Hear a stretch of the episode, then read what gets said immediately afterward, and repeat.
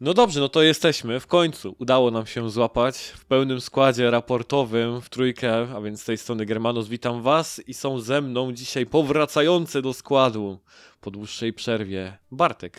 Dobry wieczór. Szczęść Bobrze. Jak wszedł na kanał nasz nagrywający w Discordzie, to status był Bubr robi bubu? Robi bubu, tak, dokładnie. Bobr robi bubu, tak, cokolwiek to znaczy. Chciałem napisać coś innego, ale doszedłem do wniosku, że nazwanie Norberta Norbi to już będzie przegięcie, nie? Nie, tak nie wolno. To już nie. I trzeci mikrofon raportowy, Brczewski z Graningradu. Cześć, dzień dobry.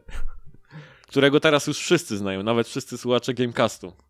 Wiedzą skąd wzięła się i nazwa, i co robi, i wszystko generalnie, co tylko o Graningradzie można wiedzieć.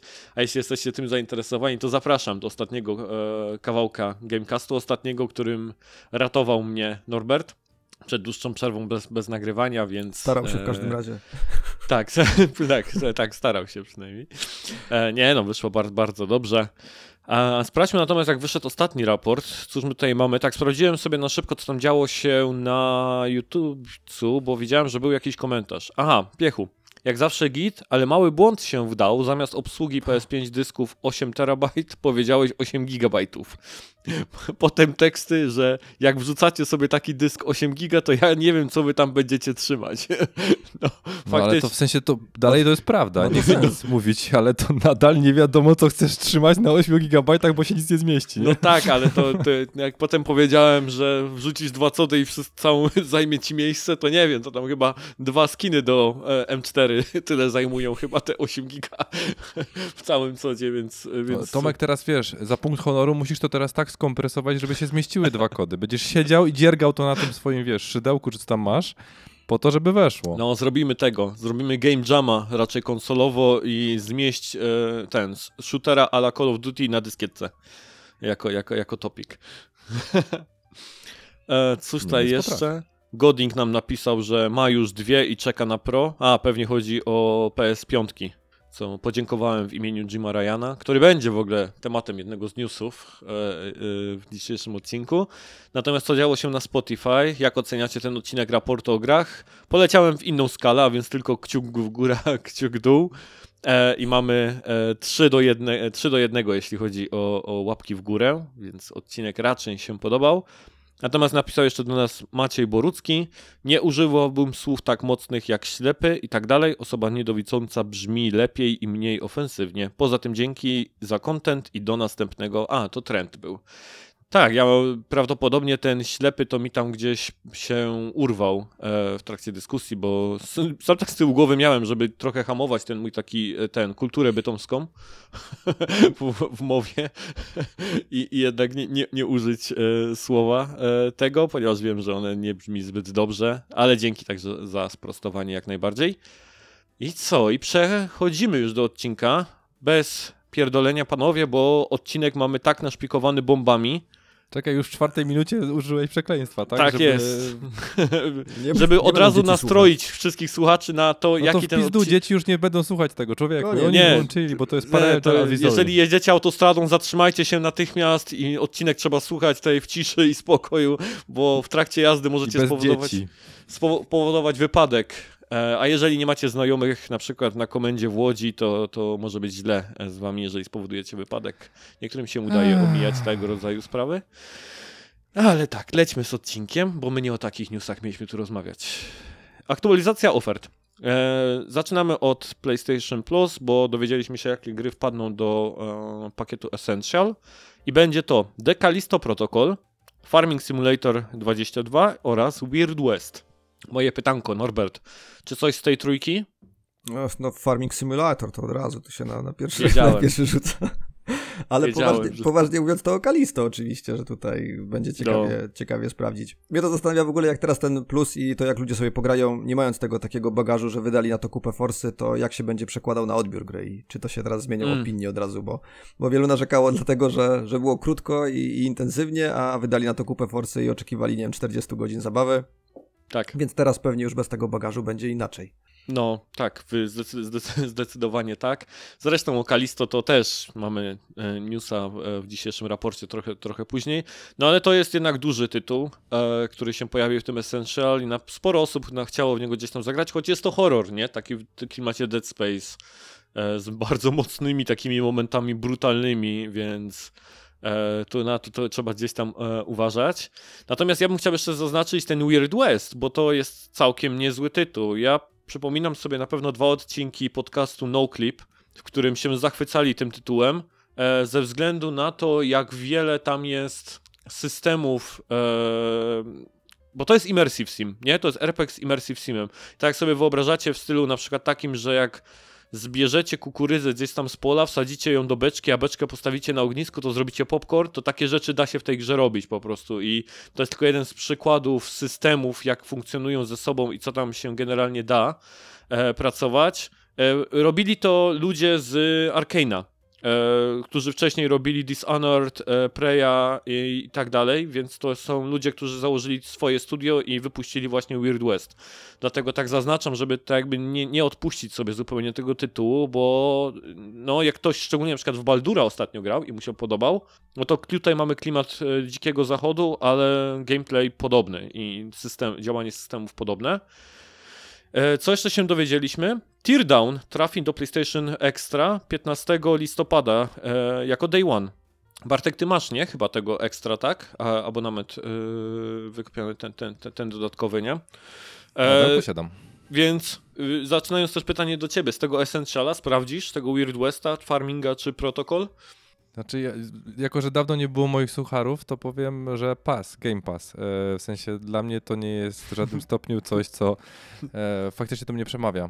W sensie dosłownie, Callisto Protocol to nawet nie jest coś, co z ciekawości bym zagrał, szczerze powiedziawszy. Nie tyle, że nie lubię się bać, to po prostu te mieszane opinie i moja pamięć o Dead Space 1, tak jakby powoduje, że no, fajnie by było zobaczyć, no ale tak już wiem, że to jest gorsze jakby doświadczenie i nie do końca chcę się przekonać, czy się w tym zakresie mylę, czy nie. Mhm.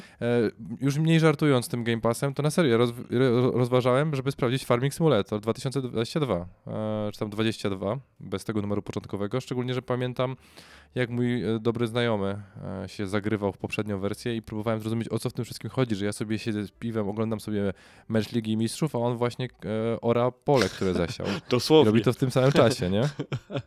Ktoś ora Manchester United na 6-0, a on pole. Znaczy, w sensie może tak być, żeby tobie trochę bardziej dopiec, ale to jest z tych tytułów jest bardziej przemawiające. No, mam wrażenie po prostu, że ten miesiąc jest troszeczkę słabszy niż poprzednie. Mhm. Aczkolwiek wiesz, w związku z tym, że mam Ekstra i że do Ekstra wpadają też tytuły, które zajmują moją przestrzeń myślową. No przecież Sea of Stars, o którym chyba już mówiliście na odcinku, to jest coś, co ja nie wiem, dlaczego to się tutaj znalazło dalej, bo to jest tytuł, który mnie przeraża pozytywnie, zaskakuje pozytywnie i bawi pozytywnie już wielokrotnie. Więc tak jakby no, nie spodziewam się, żeby PlayStation Plus non-stop wrzucało najlepsze tytuły. Nie ma na to ani kasy, ani przestrzeni, więc muszą być te gorsze miesiące, więc liczę, że listopad będzie tym lepszym miesiącem. Takim bardziej, że chcę prezent urodzinowy Sony, słyszycie? A czy to jest ciekawe, bo ja na przykład oceniam go jako bardzo mocny. Ten miesiąc, no bo Callisto i Protocol, mimo że, znaczy ja rozumiem, że to nie jest dla każdego, nie, i to jak najbardziej tutaj czaję, to właśnie z powodu tych dwóch tytułów właśnie myślę sobie, że to naprawdę jest fajny miesiąc. Ten Weird West mógłbyś spróbować, Bartek, tak sobie myślę, że to byłby tytuł, który by ci się spodobał.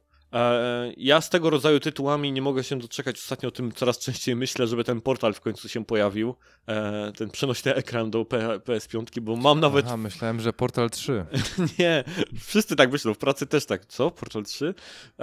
No Valve lubi zaskakiwać i o tym też będziemy dzisiaj w raporcie gadać, natomiast nie chodziło mi o Portala Trójkę, tylko o ten przenośny ekran, oczywiście z rozdwojonym tym DualShockiem na bokach, bo mam takie tytuły, które chętnie bym sobie grał właśnie gdzieś tam leżąc w łóżku i Weird West z takim właśnie RPG-owym, gdzieś tam turowym podejściem z góry mogłoby też się sprawdzić. Ale ja jeszcze raz chciałem zaznaczyć ten Teardown, bo to jest tytuł, który też nie prześpijcie go. O, może pod tym kątem. Wrócę do jednej rzeczy, bo to wiesz, mówisz, że jest mocny, A ja patrzę przez kontrast. Dlatego, sorry, że wrzucę to, ale zauważcie, jakie dwa tytuły wychodzą w tym samym miesiącu i z czym musi konkurować o moją uwagę. W listopadzie, czy w tym miesiącu? W październiku, bo ten Teardown będzie dopiero w listopadzie, to jest jedno. Tak, ale pozostałe trzy tytuły konkurują z Mirażem i ze Spider-Manem. To jest high expectations w tamtych dwóch tytułach, a tu jest taki filler, jak to się ładnie mówi, jak w mandze, nie? Czyli zastanawiasz się, jak zabić następne 30 odcinków. Więc z mojego punktu widzenia, ja nie twierdzę, że są fatalne tytuły, bo to nie jest, wiesz, to nie to. Mówię, że nie są tytuły, po które ja sięgnę. To nie jest tego typu ocena, nie? Okej. No jak najbardziej. Ja też w tym miesiącu na Człowieka Pającura czekam. No a ten Teardown to nawet zazdroszczę, że nie będę miał tego ekstra, bo nie wiem, czy będę gdzieś tam kupował ten tytuł, ale tyle się nasłuchałem dobrego, jeśli chodzi o game design tej produkcji, bo to jest taki symulator zniszczalnego otoczenia, rozpierdolu po prostu. Ty grałeś w Teardown w ogóle na kompie, Bartek, albo testowałeś? Czy mi się coś tylko ten... Nie, dobra. Bo pamiętam, że któryś z moich znajomych gdzieś tam, jak rozmawiałem, to testował sobie właśnie na... Masz trójkę znajomych, więc nie ja, nie Norbert, to ten trzeci. No dlatego się pomyliłem, nie? I wy dwaj jesteście, to już jest, wiesz, ten, nie? 66%. Co tam? Nie, dobrze, pomyliłem. No więc... 8 gigabajtów, 66%, no tak, po prostu podpisujesz się pod pół człowiek, pół Excel. Dobrze idzie, tak. Słuchajcie, jest piątek, dobra? Okay.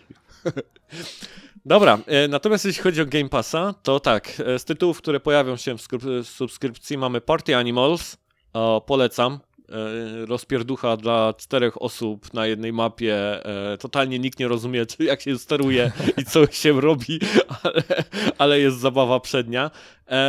Pierwowzorem tego tytułu było Gang Beasts. I ja akurat w to grałem na playce ze znajomymi i jest świetna zabawa. Później Payday 3. Pogadamy sobie o tym, nie, Norbert? Jeśli chodzi o Payday dzisiaj. A potem jest Cocoon.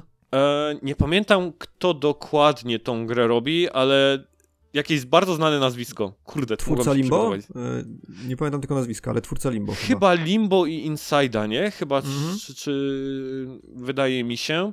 Bo pamiętam, że to też taki tytuł był, który sobie obserwowałem od dłuższego czasu. On ma bardzo ciekawą koncepcję z tymi takimi światami w tych kulach, które można tam wychodzić i wchodzić do nich. Taki zwiastun był niezwykle ciekawy. Od strony game designu może być bardzo ciekawym tytułem. Więc te tytuły wpadają w momencie, kiedy już nas słuchacie.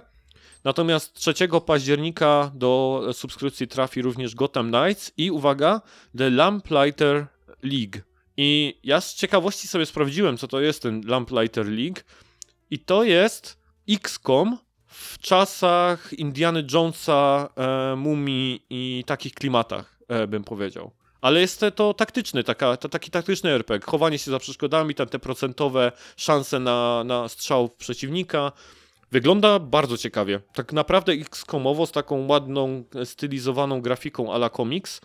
Ja byłem zaskoczony, że w ogóle pierwszy raz o tym tytule zupełnie słyszę, więc warto się tym zainteresować, bo wygląda ciekawie.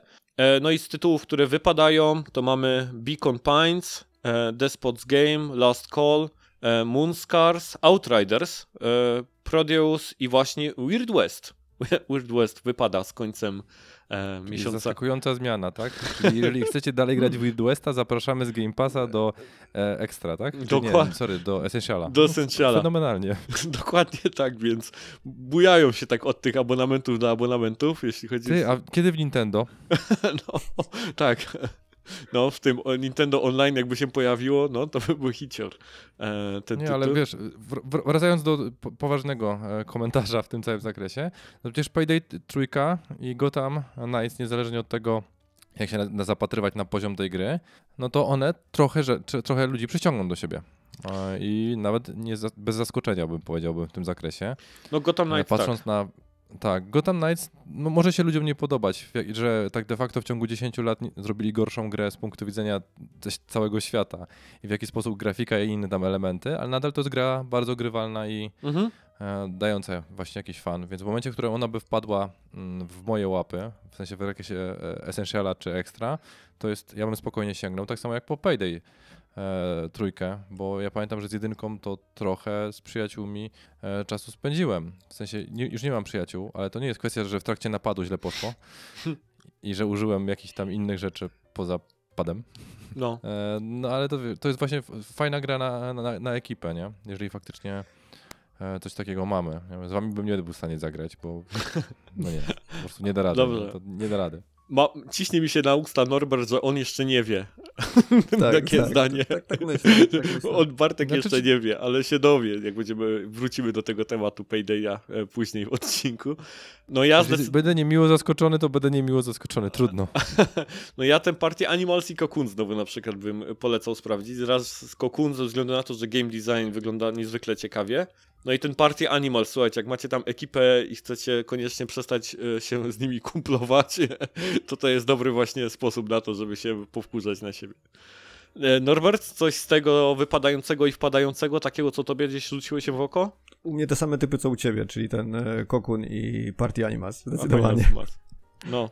Czekaj, ale czy ktoś z nas ma Xboxa? Tak z ciekawości.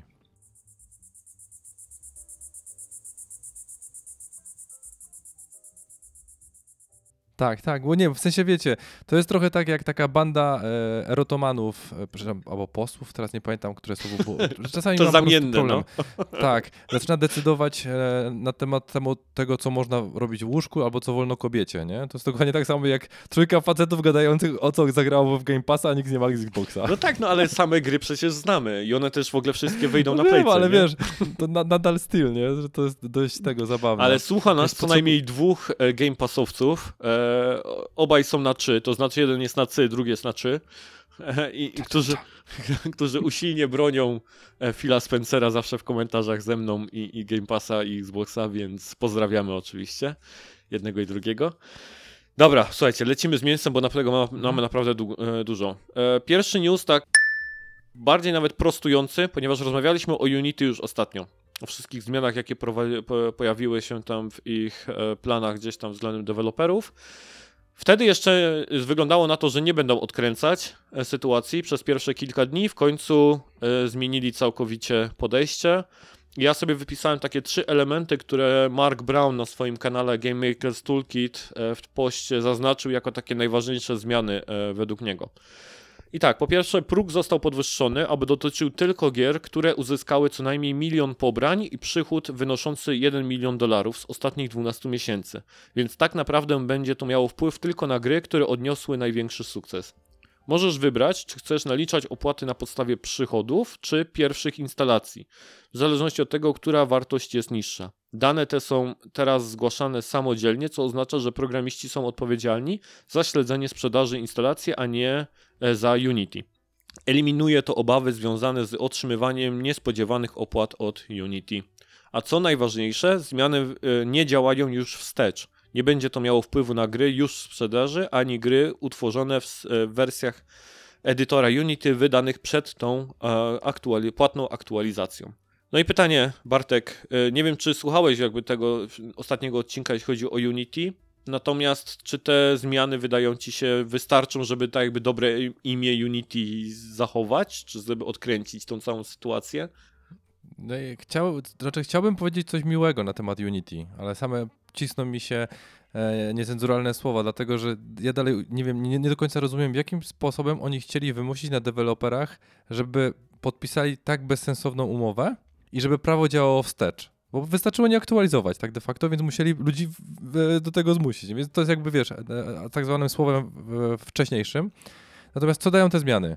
Że ni stąd, ni zowąd więcej jest obowiązków na deweloperach, bo muszą teraz trakować jedno i drugie i optymalizować proces w taki sposób, żeby w pewnym momencie zablokować instalację, ale zablokować sprzedaż, tak? Bo liczy się niższa z tych wartości i że to oni za to będą. Nie, dla mnie to jest, Unity chyba, nie wiem gdzie zmierza, ale zmierza w bardzo złym kierunku. Ja nie wiem, co oni chcą zrealizować. Przecież tak de facto, jak ja bym był twórcą silnika, to zależałoby mi na tym, żeby jak najwięcej ludzi tworzyło na tym silniku.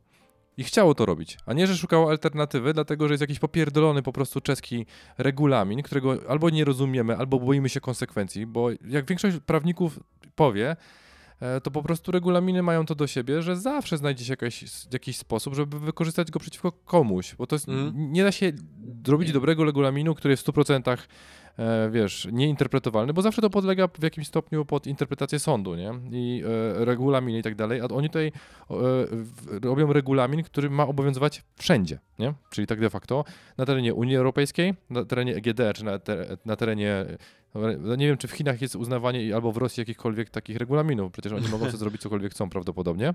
Mhm.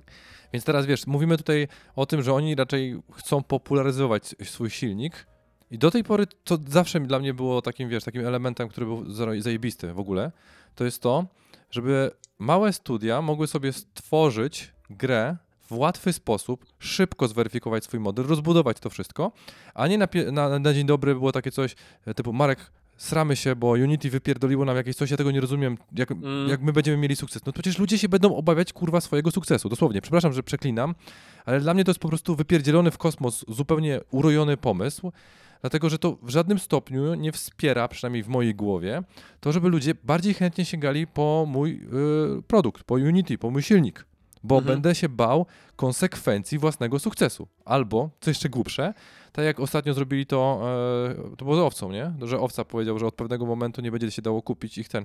No to co? W tym momencie, jeżeli jest zainteresowanie moim produktem, ja mam zrobić na przykład 1 milion pobrań, bo jednak moja gra była fenomenalna. Weźmy na przykład taki Pokémon Go, ulubiona gra Ani, chyba nadal do tego momentu. Mhm. Oni się też nie spodziewali takiego hype'u. Oni spodziewali się, że będzie to w jakimś stopniu, albo liczyli. I nic o nic mówiąc, ściąga 10 milionów. I co ja mam wtedy robić? Jestem ofiarą własnego sukcesu. No. A chciałem zrobić prosto, szybko grę, nawet jakąś, wiecie, bezsensowną gierkę, czy sensowną gierkę, to jest nieistotne, nie? Mhm. I że ludzie muszą wkalkulowywać to, do którego momentu mogą sobie pozwolić na nieoczekiwany sukces. A ja życzę każdemu studiu, który wypuszcza grę, małemu, który ma świetny pomysł lub nawet nie wie, że ma świetny pomysł, ale ma pomysł, ale jest coś nowego, żeby miało ten 1 milion pobrań, nie? Mhm. Nie, dla mnie to jest po prostu urojone. W tym momencie ktoś, kto wybiera silnik, będzie kierował się nie tylko elementami łatwości rozpoczęcia tworzenia w tym wszystkim, łatwości budowania elementów, łatwości wiesz, wykorzystywania asetów, które już mamy stworzone, bo pewnie mogli je przenosić pomiędzy silnikami, tylko będzie się zastanawiał nad tym, jakie są konsekwencje sukcesu, bo ten regulamin do tego się, bo znowu mamy albo ilość pobrań, albo ilość dochodu. I nie wiem, czy jakakolwiek firma produkująca gry będzie chciała rezygnować z którejkolwiek z tych rzeczy, albo ją minimalizować, bo to jest przecież counterproductive. To jest blokowanie potencjalnego wzrostu. Mhm.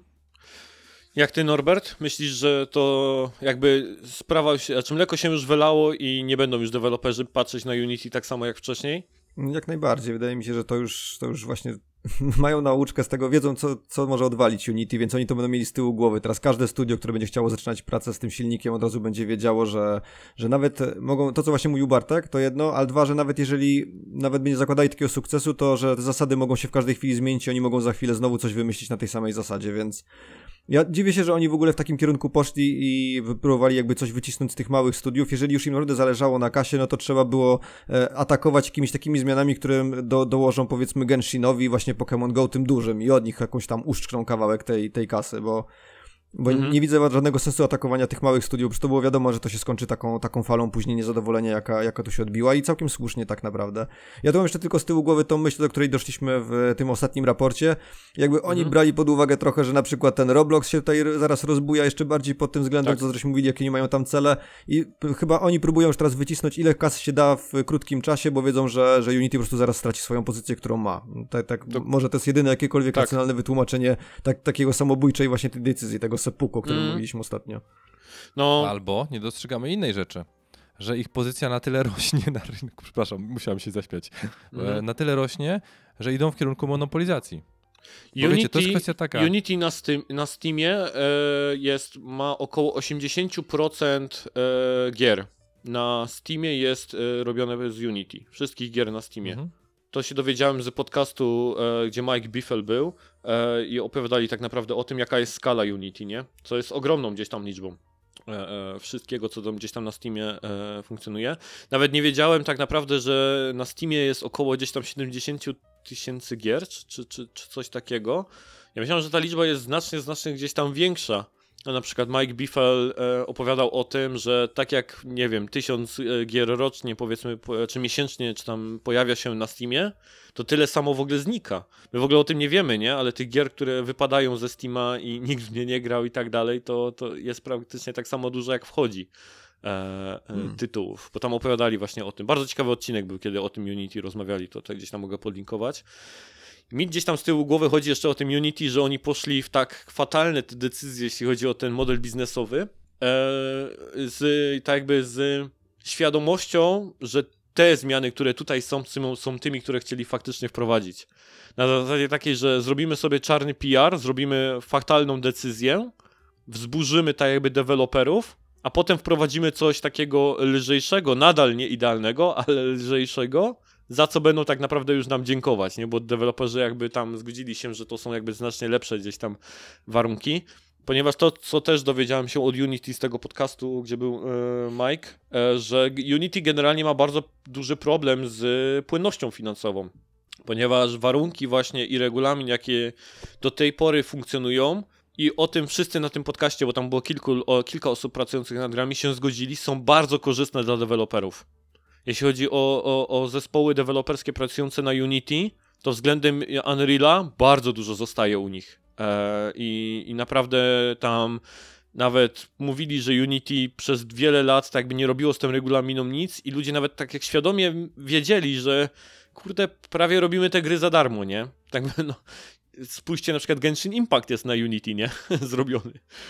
Więc tego rodzaju gry, więc no właśnie. No ale to nie jest gdzieś tam nasz problem, natomiast zobaczymy, jaka będzie gdzieś tam przyszłość Unity i co dalej się stanie z tym silnikiem, natomiast ja też jestem zdania, że damage is done, tak? Już tego się aż tak nie da odkręcić.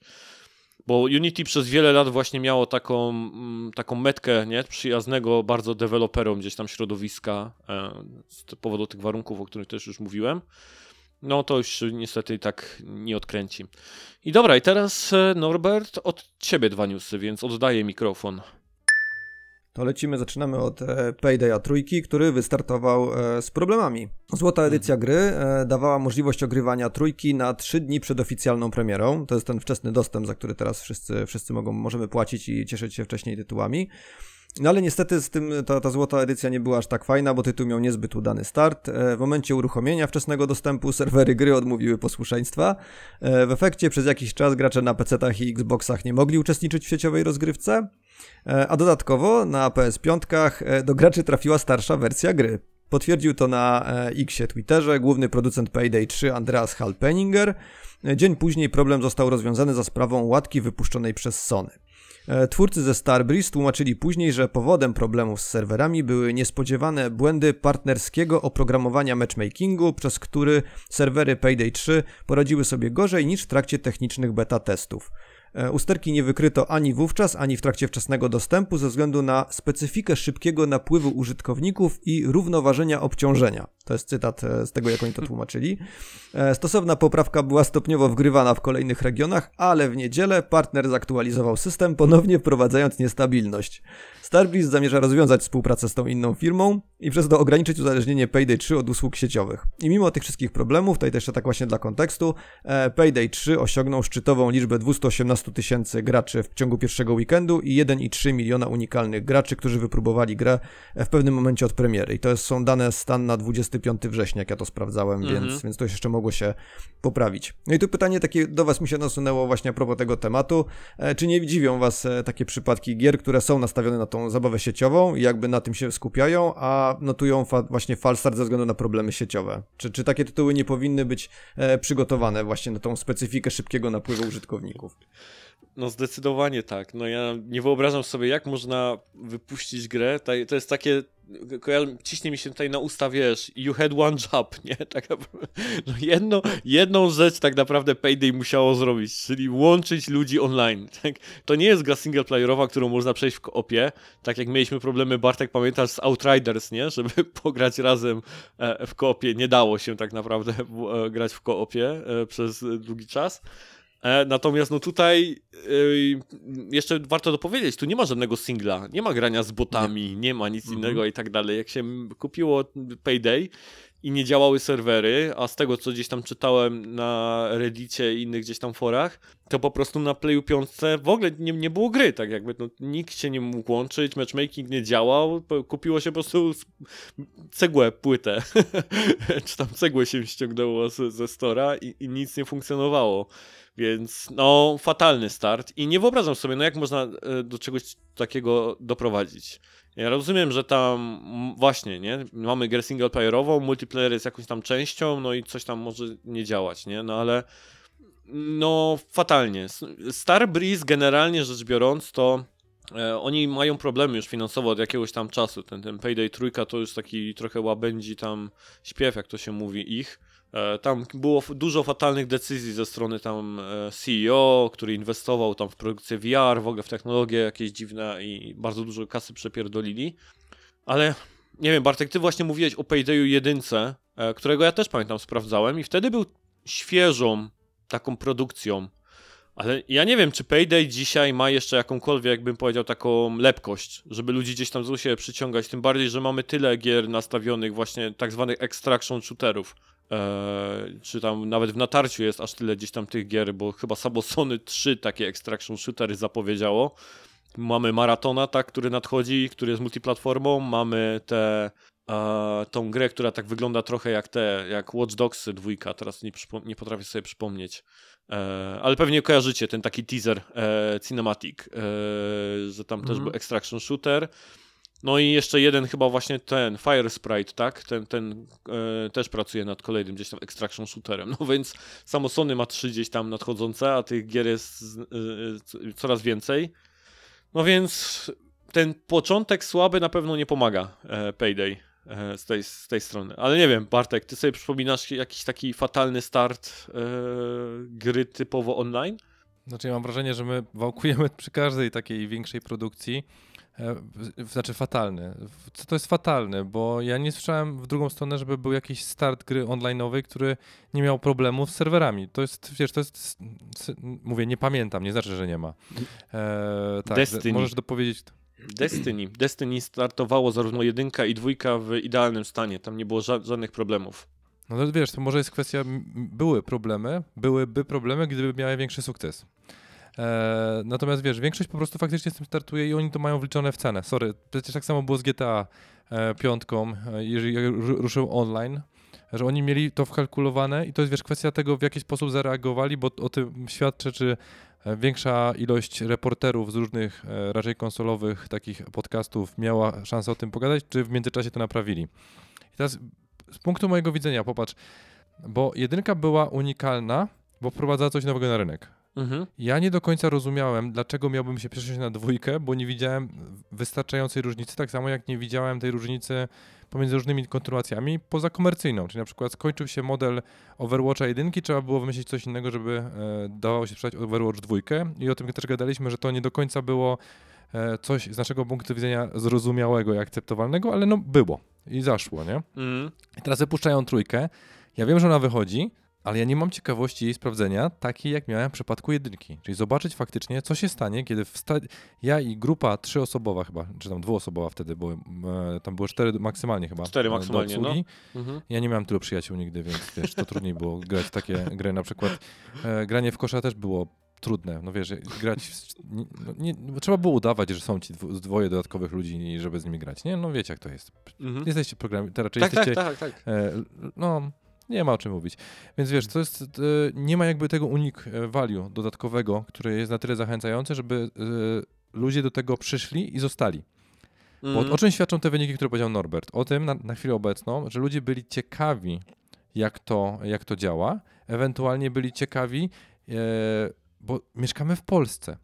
Więc czy ktokolwiek dzwonił na jakąś infolinię NFZ-ową czy jakąkolwiek inną i nie czekał 20 minut na melodyjce, więc my jesteśmy przyzwyczajeni do tego, że czekamy w kolejkach, żeby wejść na serwer, żeby dodzwonić się do operatora telefonii komórkowej, więc może to po prostu był zajebisty symulator polskiego życia i większość ludzi z tych 1,3 miliona sobie po prostu czekało w kolejce, bo stwierdziło, no mam wolną sobotę, se poczekam, nie?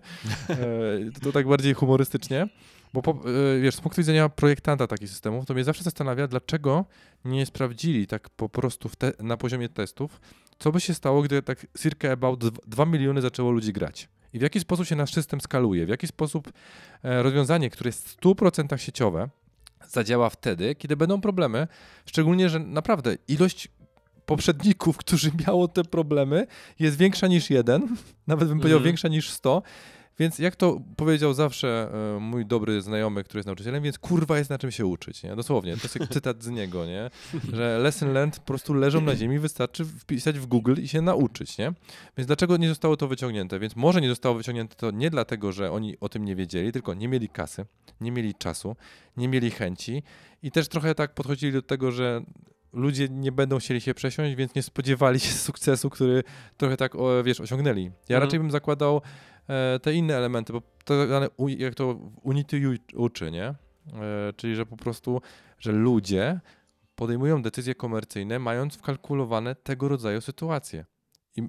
I teraz w jaki sposób z nich wybrną jest dużo bardziej interesujące niż to, że taka sytuacja zaszła. Dlaczego? Bo one się zdarzają. I dużo więcej razy się... No i wymieniłeś jeden tytuł na ile shooterów albo innych gier, które wychodzą w trybie online'owym.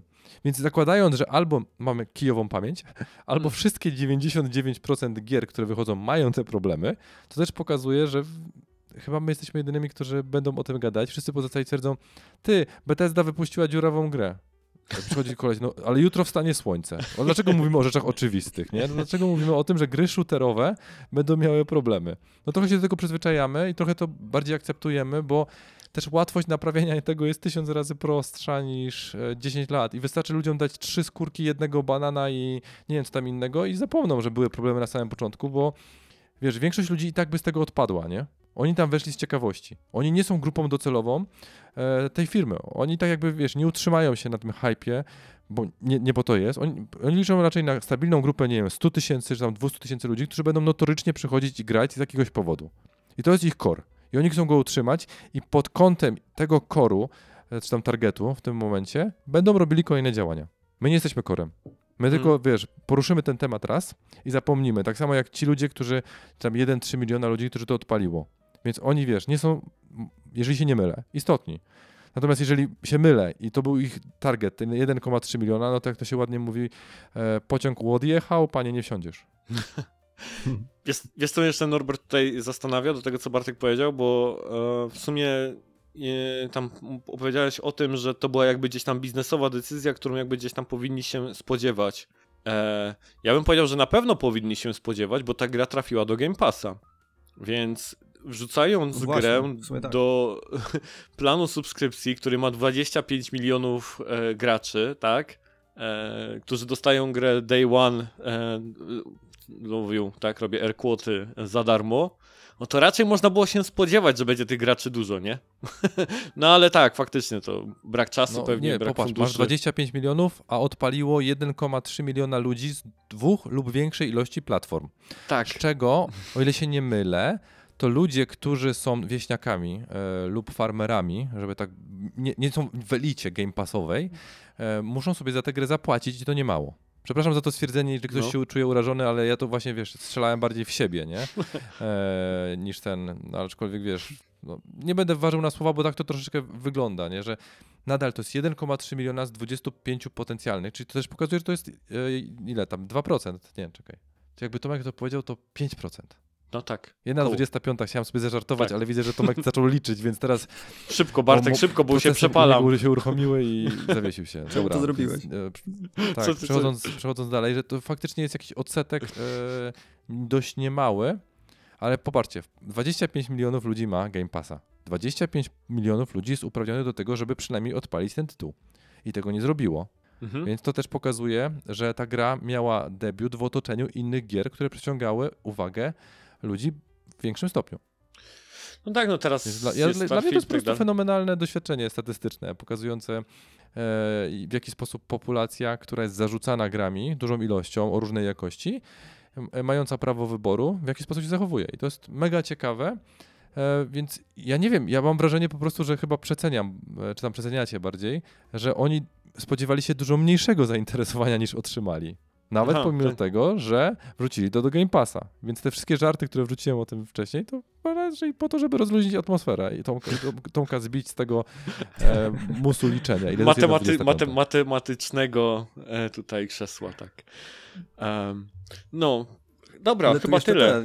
Jeszcze tylko dodam jedną rzecz, że to jest dla mnie najciekawsze w tej całej premierze jest to, że te problemy z serwerami się pojawiły, pomimo tego, że oni próbowali jeszcze sprzedać ten wczesny dostęp. Wiadomo, że tam są te różne dodatki i inne rzeczy, które się dostaje w tym kupowaniu przed takiej złotej edycji, nie? Ale tutaj jednak ludzie jeszcze zapłacili za to, żeby wcześniej móc sobie pograć i nie mogli tego zrobić, bo wiecie, to jakby te gry do tej pory startowały, no to okej, no na premierę wszyscy się zderzaliśmy z tym, że mamy problem. A teraz sprzedajemy jakby dodatkowy benefit i on nie działa w ogóle, więc nie wiem, jakby sprzedawać od razu jakieś dodatki czy skórki i tak naprawdę nie możesz z nich skorzystać, nie możesz z nich grać, w ogóle wszystko dodatkowo zapłaciłeś, nie istnieje nagle, co się okazuje, więc to jest dla mnie niesamowite w tym modelu. To jest w ogóle zakładka teraz prawda, nie? Jak z tego wybróć, no bo grę ktoś ściągnął 3 dni wcześniej, miał ją, nie? A że nie działała. Nie, to regulamin pewnie mówi, że oni mieli, bo popatrz, to nie jest kwestia, znaczy jeżeli dobrze rozumiem regulaminy i w jaki sposób są skonstruowane, to mają dupokrytkę w postaci tego, że ludzie ściągnęli, odpalili i mieli wczesny dostęp. W tym prawdopodobnie nie ma w definicji wczesnego dostępu, że muszą wcześniej grać. No. Zarobiste. Cudowne, cudowne. Dobrze, a co tam w tym Ubisoftie? A w Ubisoftie, no Ubisoft Montreal mówi nie pracy zdalnej. I o co chodzi? Ubisoft Montreal poinformował swoich 4000 pracowników o konieczności powrotu do biura na minimum 2 dni w tygodniu, począwszy od 11 września. Informacja spotkała się z negatywną reakcją pracowników, którzy byli przekonywani, że możliwa będzie praca w 100% zdalna. I to dla kontekstu. W czerwcu 2021 roku Ubisoft ogłosił, że przyjmie hybrydowe i dostosowane podejście do organizacji pracy, więc tutaj coś takiego już niby zapowiadali, w którym pracownicy będą mogli równoważyć pracę w biurze z pracą w domu. Jednak według nowego raportu IGN-u pracownicy Ubisoft Montreal byli wielokrotnie informowani, że mogą pozostać w 100% zdalni przez długi czas, co doprowadziło wielu do podjęcia ważnych decyzji życiowych lub przyjęcia pracy w firmie w oparciu o te zapewnienia. I jak zauważył IGN, tutaj też podobna polityka przymusowego powrotu do biura w Activision Blizzard na początku roku miała przyczynić się do znacznego odpływu pracowników, więc tutaj też będziemy ciekawi, co się wydarzy z tym Ubisoftem. I pytanie do was do tego tematu, czy z waszej perspektywy można jakkolwiek bronić lub tłumaczyć Ubisoft Montreal? I decyzję. Wiesz no tłumaczyć pewnie jakoś można, bo sam jestem w firmie, która jakby podjęła decyzję, że przechodzi na tryb taki hybrydowy, bardzo skrupulatny. Gdzie jest to gdzieś tam pilnowane. Dużo organizacji to wchodzi w taki temat ze względu na to, że dostrzegają, że mają coraz większy problem z kontrolowaniem czy pieczą po prostu nad tym, co dokładnie się robi i mierzeniem także produktywności. W ogóle mierzenie produktywności, to jeśli chodzi o IT na przykład, ten temat, to on ostatnio bardzo mocno wybuchł. Bo pewien gigant w świecie gdzieś tam konsultantów IT, McKinsey, wypuścił taki swój raport, artykuł, w którym przekonywali właśnie o tym, że można mierzyć produktywność pojedynczego dewelopera dla organizacji, są do tego odpowiednie metryki i że da się to wszystko bardzo gdzieś tam łatwo zrobić, pokazać na wykresach. Co wiele osób takich zaznajomionych, można powiedzieć, z tematem wzburzyło. I zadeklarowało tak jakby, że sprostuje to wszystko, no bo ja też jestem zdania, że to jest akurat coś niemierzalnego do jednostki gdzieś tam w organizacji. No natomiast duże firmy mają z tym po prostu problem i nie potrafią jakby tego rozwiązać. Były różnego rodzaju narzędzia tworzone, żeby jakby sprawdzać, kto dokładnie pracuje, jak bardzo i narzędzia pod kątem na przykład, nie wiem, liczenia ilości commitów do repozytorium. Teraz jeżeli ktoś nie ma pojęcia zupełnie o IT, to mówi, że to łacinę mówiłem, ale nie. Więc wszystko polega na zaufaniu i na właściwie braku zaufania, tak? No przy tylu pracownikach, czy tam nie wiem, oni zatrudniają gdzieś 1000 ileś ludzi, prawdopodobnie zatrudniali w czasie pandemii, co popadnie. I gdzie popadnie się da tak naprawdę ludzi, bo tak się robiło gdzieś tam w tym okresie, kiedy wszyscy siedzieli w domach, no że teraz się to odbija, tak, tracą gdzieś tą kontrolę, poczucie kontroli i braku zaufania, no i ściągają ludzi do biura, więc wiesz, ja bym nie powiedział, że to jakby gdzieś tam bronię, bardziej tłumaczę tak jakby skąd to się pewnie bierze. No a czy to będzie miało dla nich negatywny wpływ? No prawdopodobnie tak, no te osoby, które wybrały pracę 100% zdalną będą dalej szukać, Tylko że dużo jest teraz firm, które jednak wraca do jakichś tam hybryd i biur, nie? Że to już nie jest tak, że tak jak kiedyś było, że na pewno znajdę 100% zdalnie pracę. Choć nie wiem, Bartek, ty może masz inne zdanie na ten temat. Znaczy w sensie moje zdanie jest znowu takie dość podstawowe. Czyli obudziliśmy się z takiego letargu 3-letniego, w którym, wiesz, ludzie hypowanie, znaczy taki, wiesz, takim radością taką hypową przyjęli po prostu dobrodziejstwo inwentarza, całe to przejście na pracę zdalną, nie rozumiejąc konsekwencji dla firmy. Mhm. Bo to nie jest tylko utrata kontroli, to jest też utrata tożsamości firmy do pewnego stopnia, bo dla mnie jako pracownika to jest fenomenalne, że się mogę, wiesz, obudzić, podrapać po tyłku, wziąć prysznic i zacząć pracę w tym samym momencie, w sensie nie pod prysznicem. Właśnie chciałem powiedzieć, w tym samym momencie. W tym samym momencie chciałem powiedzieć, ale wiesz, z punktu widzenia, że nie tracę czasu na dojazd do pracy i tak dalej, nie? Tylko że jaka jest różnica dla mnie pomiędzy pracą dla Ubisoft Montreal, a dla na przykład, nie wiem, Eidos? Czy dla Square Enix. No, tylko to, że w innych godzinach muszę wstawać, nie? Bo tam jest inne czasowe, żeby mieć stand-up, czy cokolwiek innego tam jest potrzebne. Więc to jest dla mnie fenomenalne. Tylko że w żadnym z tych wypadków ja nie czuję, w jakiej firmie pracuję. Ja nie mam tej identyfikacji z tożsamością, więc to jest jakby bardziej skomplikowane zjawisko, z tego co zauważam, niż możemy ogarnąć w tym podcaście. Ale to pokazuje, że to nie jest nowum, w sensie, wiesz, to nie jest, jak ktoś mówi, anomalia, tylko trend. Że coraz więcej dużych firm, bo mówimy też o firmach z sektora IT pozostałych, o których też wiemy, chce w jakimś stopniu zagospodarować pracę hybrydową. Natomiast co jest istotne? Mówimy o pracy hybrydowej, czyli mówimy o tym, że ta osoba ma przyjechać 2 dni w tygodniu do pracy na 5, nie 100%. Mhm. Mówimy o tym, że były jakieś obietnice, które zostały niedotrzymane, bo zostali ci ludzie zatrudnieni. Nie wiadomo, w jaki sposób to było komunikowane.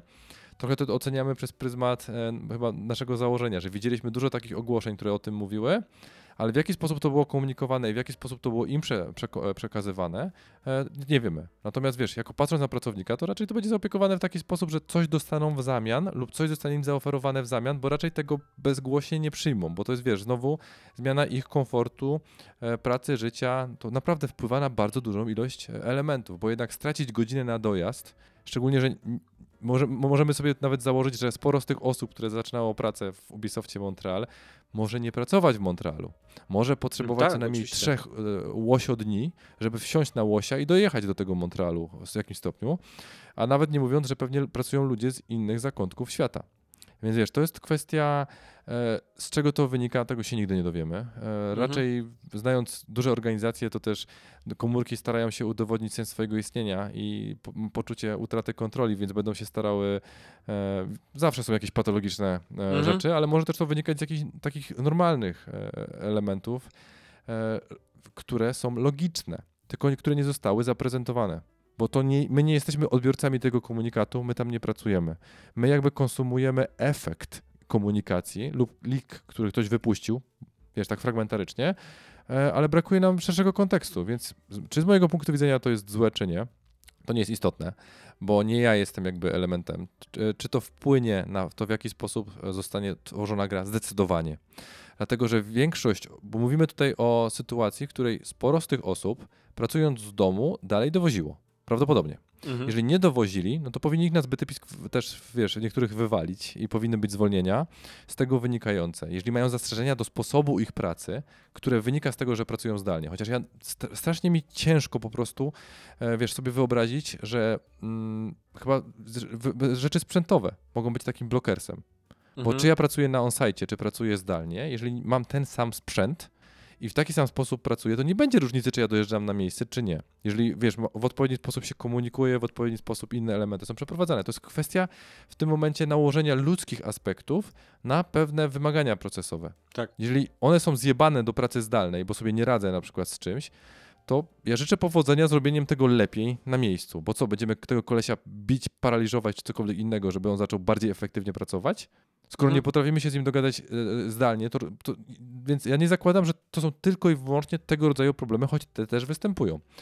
Ale istotne jest to, że jeżeli ci ludzie nie będą tego akceptowali, bo dla nich to jest gigantyczna zmiana i te 2 dni faktycznie będą dojeżdżać, no to po pierwsze, z niewolnika nie mamy pracownika, po drugie, to wcale nie wpłynie pozytywnie na ich efektywność, po trzecie, motywacja i zmęczenie będą się potęgować z każdym takim dojazdem. Bo dlatego, że znowu zderzamy się z tym, jakie są ich oczekiwania, możliwości z rzeczywistością. I te zderzenia to są takie jak skok czasami z poziomu ego na poziom gruntu rzeczywistego. No po prostu można sobie rozwalić głowę.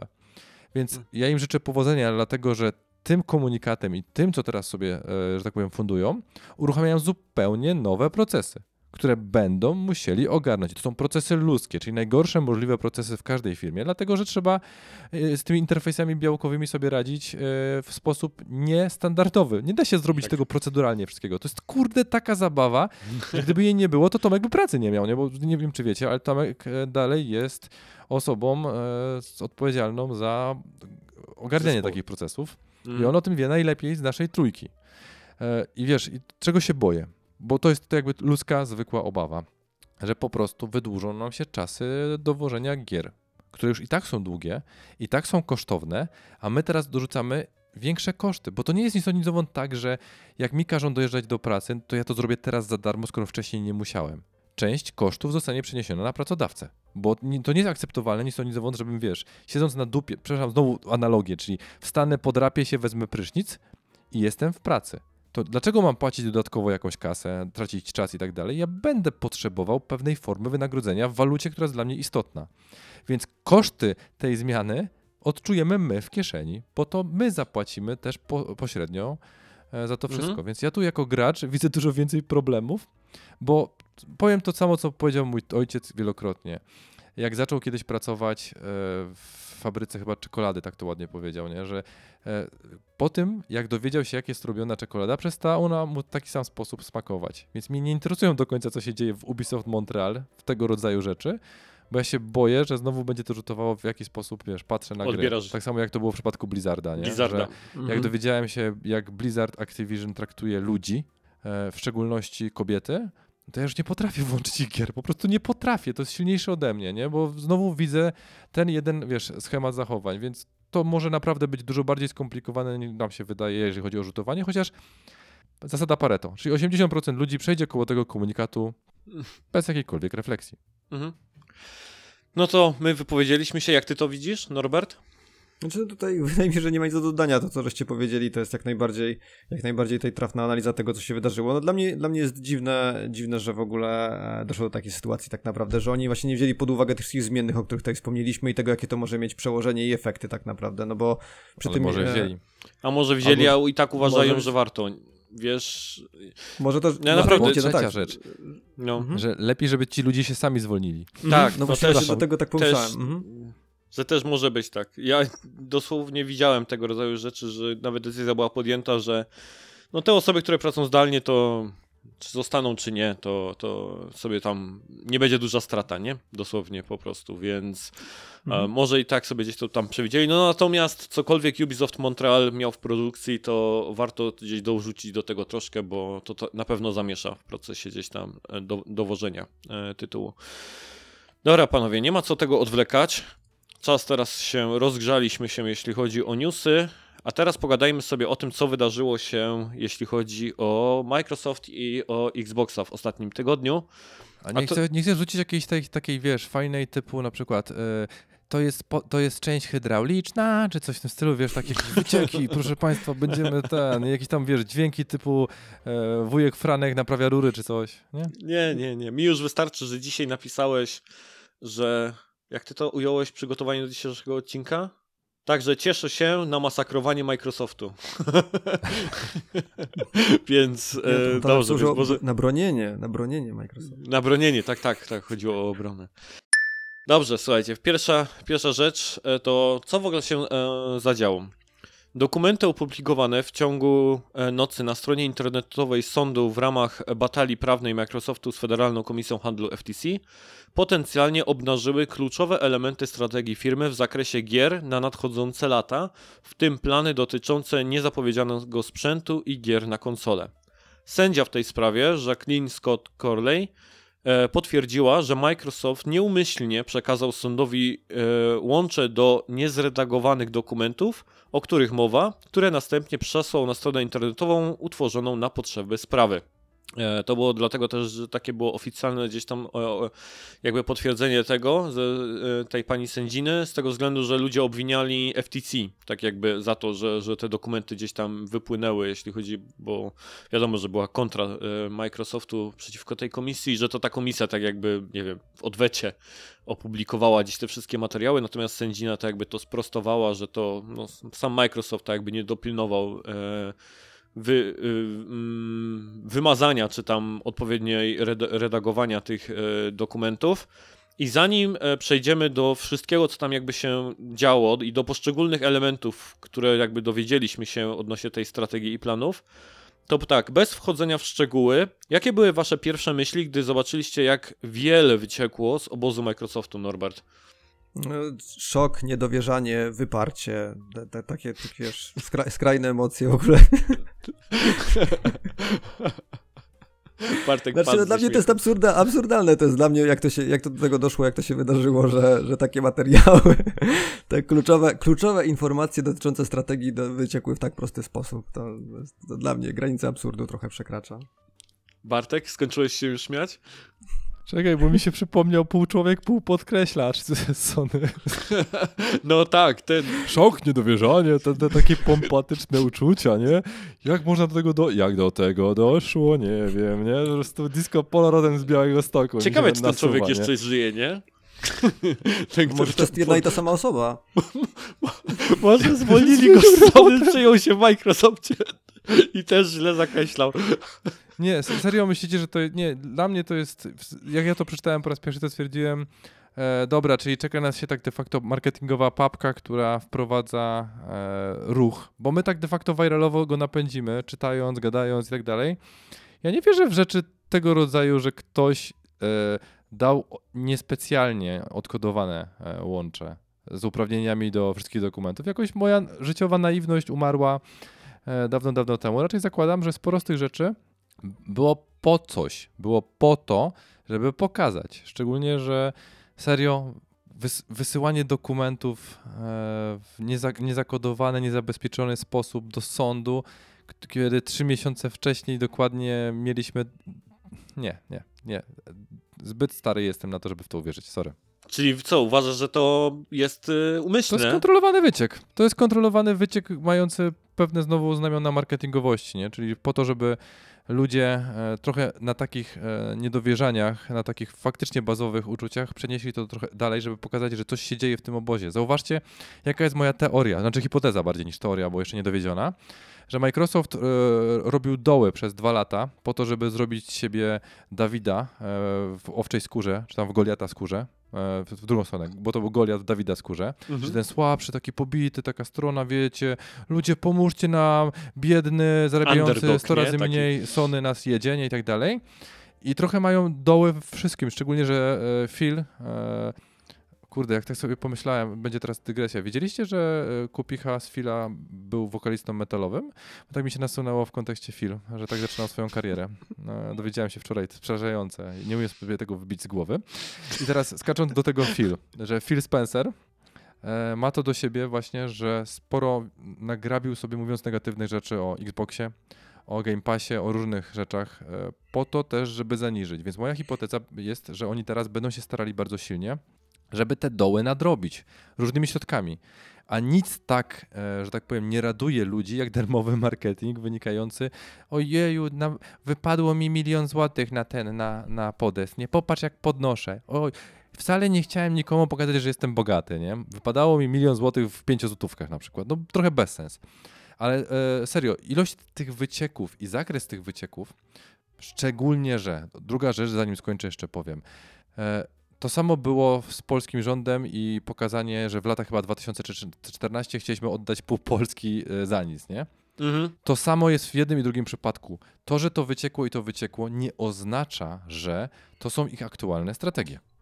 Znaczy tak, oczywiście to są... One mogły się zmienić. No tak, one są chyba datowane na 2021, tak? Tamte, tak, to że wiesz, oni chcieli... Popatrz, ile dziennie wysyłasz ty maili jako lider? No. Albo ty, wiesz, w kontekście wiadomości na przykład, jak podejmujecie decyzję. No tak, ale wiesz, na przykład jest eksplorowanie różnych możliwości, czyli wysyłanie na przykład, ty, słuchajcie, znalazłem zarąbistą rzecz, na przykład jakąś bibliotekę. To nie jest jednoznaczne z tym, że tej biblioteki użyjemy, tylko że wysłaliśmy w eter, żeby coś poruszyć albo czymś się podzielić. Więc na przykład jak sobie Phil znajdzie, że chciałby kupić Nintendo, to od jego chęci do czegokolwiek innego jest daleko, nie? To jest jedna z wiadomości, którą danego dnia wysłał, a wysyła ich pewnie setki, nawet tysiące. Mhm. Dlatego dla mnie każda z tych informacji nie znaczy nic kompletnie więcej, dopóki nie zobaczę, że oni faktycznie, znaczy w sensie to by było mądre, jakby niektóre z tych rzeczy faktycznie zrobili, ale dopóki nie zostanie to fizycznie przedstawione, no to będzie kontrolowane. Okej, okay, dobra. Tu jeszcze dodam tylko, zwróćcie uwagę na jedną rzecz, to co wspomnieliście, że to wszystko jest datowane na te wcześniejsze jak media wdzięcznie sobie podejmowały ten temat, bo każdy właśnie z jednej strony wiadomo zyskał tutaj marketingowo, że to tak jakby, że był to kontrolowany wyciek, ale z drugiej strony same media, które przedstawiały te wszystkie newsy, bo to było zawsze tak, że jakby na teraz, na stan faktyczny opisywane i na samym dole z reguły tych artykułów taką małą czcionką ostatnie zdanie, że no to datowane jest ogólnie na 2 lata temu, tak naprawdę te informacje są 3 lata, takie różne. Na sam koniec już tak jakby ktoś jeszcze może doczyta, ale główne całe clue, żeby tylko klikało się, to było właśnie, że na teraz nowe informacje, nowe doniesienia aktualne, wszystko. Mhm.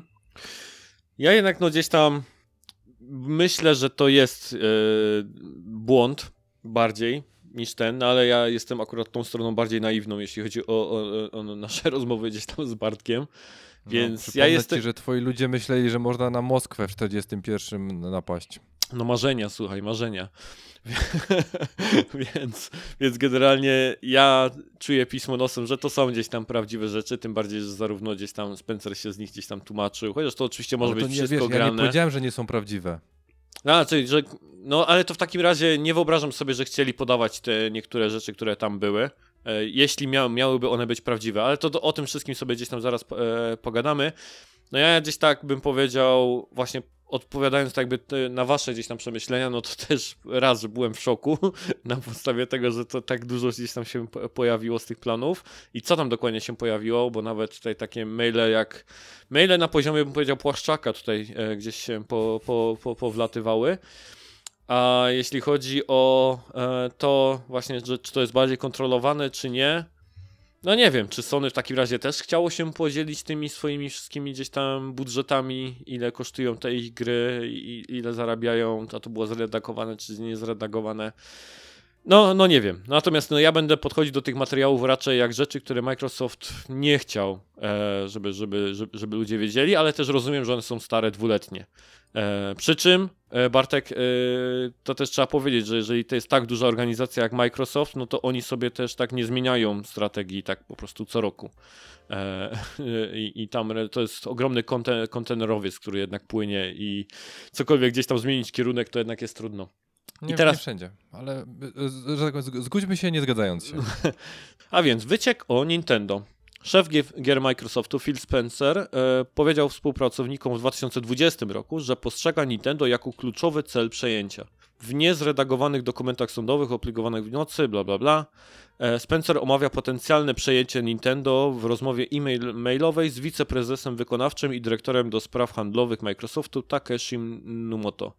I tutaj dokładnych maili wszystkich nie cytowałem, natomiast wybrałem sobie z nich takie elementy, bo tam te wszystkie maile, cała rozmowa mailowa pomiędzy nimi została gdzieś tam również upubliczniona.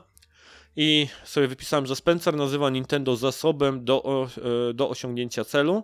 Przejęcie jako koronnym momentem jego kariery odnosi się do Nintendo siedzącego na kupie hajsu, a także, że Nintendo późno dochodzi do realizacji, że ich gry powinny znaleźć się na innych platformach. Także mówi o tym, że były członek zarządu Microsoftu Mason Morfit, prezes Value Act, intensywnie nabywał akcje Nintendo i że może to być możliwość dla Microsoftu. Chodzi tutaj pewnie, nie wiem, o wrogie przejęcie, chyba tak to rozumiem, jeśli chodzi o mówienie o tym, że ktoś intensywnie z Microsoftu nabywał akcje Nintendo. Ja sobie tutaj dodałem tylko taką kartkę z kalendarza, że w 2020 roku Phil Spencer mówił, że zdecydowanie darzę ogromnym szacunkiem rolę, jaką odgrywa Nintendo i uwielbiam mieć świetne gry na ich platformie. Niezbyt podoba mi się pomysł, że w przypadku każdej naszej gry pojawia się mała plotka na temat tego, czy trafi ona na Switcha, czy nie. Uważam, że powinniśmy stawiać naszym fanom znacznie lepsze oczekiwania. To tak miło odnosił się do Nintendo. No ja powiem, że tutaj po tym informacji o Nintendo, bo ona w sumie była dla mnie taka największa z tego wszystkiego raczej, powiem to, co powiedziałem, kiedy zakończyliśmy rozmawianie tego sporu z FTC, że ja po tym sporze z FTC dokładnie się dowiedziałem tak jakby i utwierdziłem się w tym, czym Microsoft jest i jakie są ich plany i co zamierzają tak naprawdę zrobić, jaką mają strategię. No i tutaj jeszcze bardziej tak jakby to sobie podkreśliłem. No trzeci gracz, jeśli chodzi o świat konsolowy, który obecnie wypuszcza najsłabsze tytuły z trójki i sorry, ale tak jest po prostu. Nieważne jak kto plasuje Nintendo czy Sony na pierwszym miejscu, to chyba wszyscy się zgodzą, że sumarycznie akurat najsłabiej sobie radzi Xbox ze swoimi gdzieś tam tytułami first party, które wypuszcza. Uważa, że tak jakby byłoby idealnie, żeby przejęli tego gracza, który sobie po prostu radzi lepiej. No dla mnie to jest totalnie po prostu nie tak, jakbym chciał widzieć, żeby ta branża funkcjonowała, no ale wiem, czym jest Microsoft, co starają się zrobić i tutaj zupełnie nie mam, tak jakby jeszcze bardziej się w tym utwierdziłem, nie mam zero zaskoczenia dla mnie. Jak wy to oceniacie, o tej chęci przejęcia przez Microsoft Nintendo? Brewki ruszyły w górę u jednego i u drugiego na razie. Ja mogę dorzucić kilkoma innymi żartami. W sensie ten jest nierealny. Nie, dla mnie to jest kompletnie... znaczy rozdzielimy dwie rzeczy.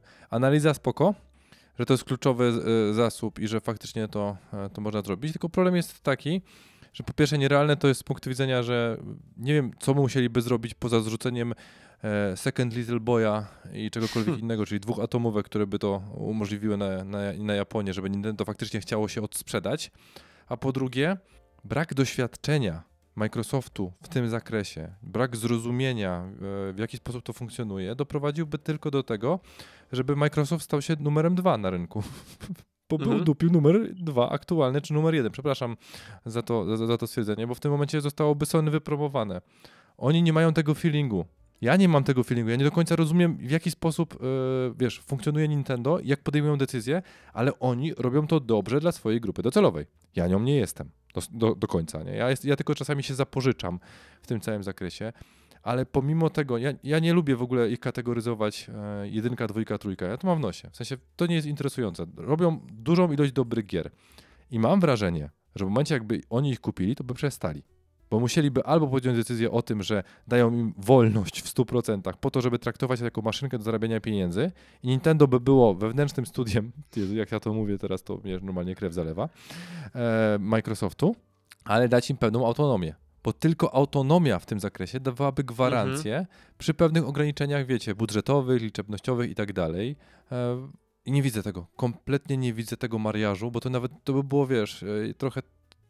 Nie jestem w stanie sobie wyobrazić, żeby to funkcjonowało przy takim podejściu, jakim Microsoft w chwili obecnej prezentuje. Nie jestem w stanie. Norbert? Gdzieś widziałem w ogóle fajny przykład a propos tego, co powiedział teraz Bartek. Ktoś fajny komentarz rzucił, że jakby to mogło wyglądać. Taka totalnie hipotetyczna sytuacja i ktoś to porównał, że Nintendo by wtedy skończyło tak, jak skończyło Rare. Czyli też było taki właśnie dostarczyciel hitów i który po prostu... od razu obniżył poziom i tak naprawdę już nie ma tego Rare, które było pod tym względem, że właśnie takie pewniaki i same mocarne tytuły.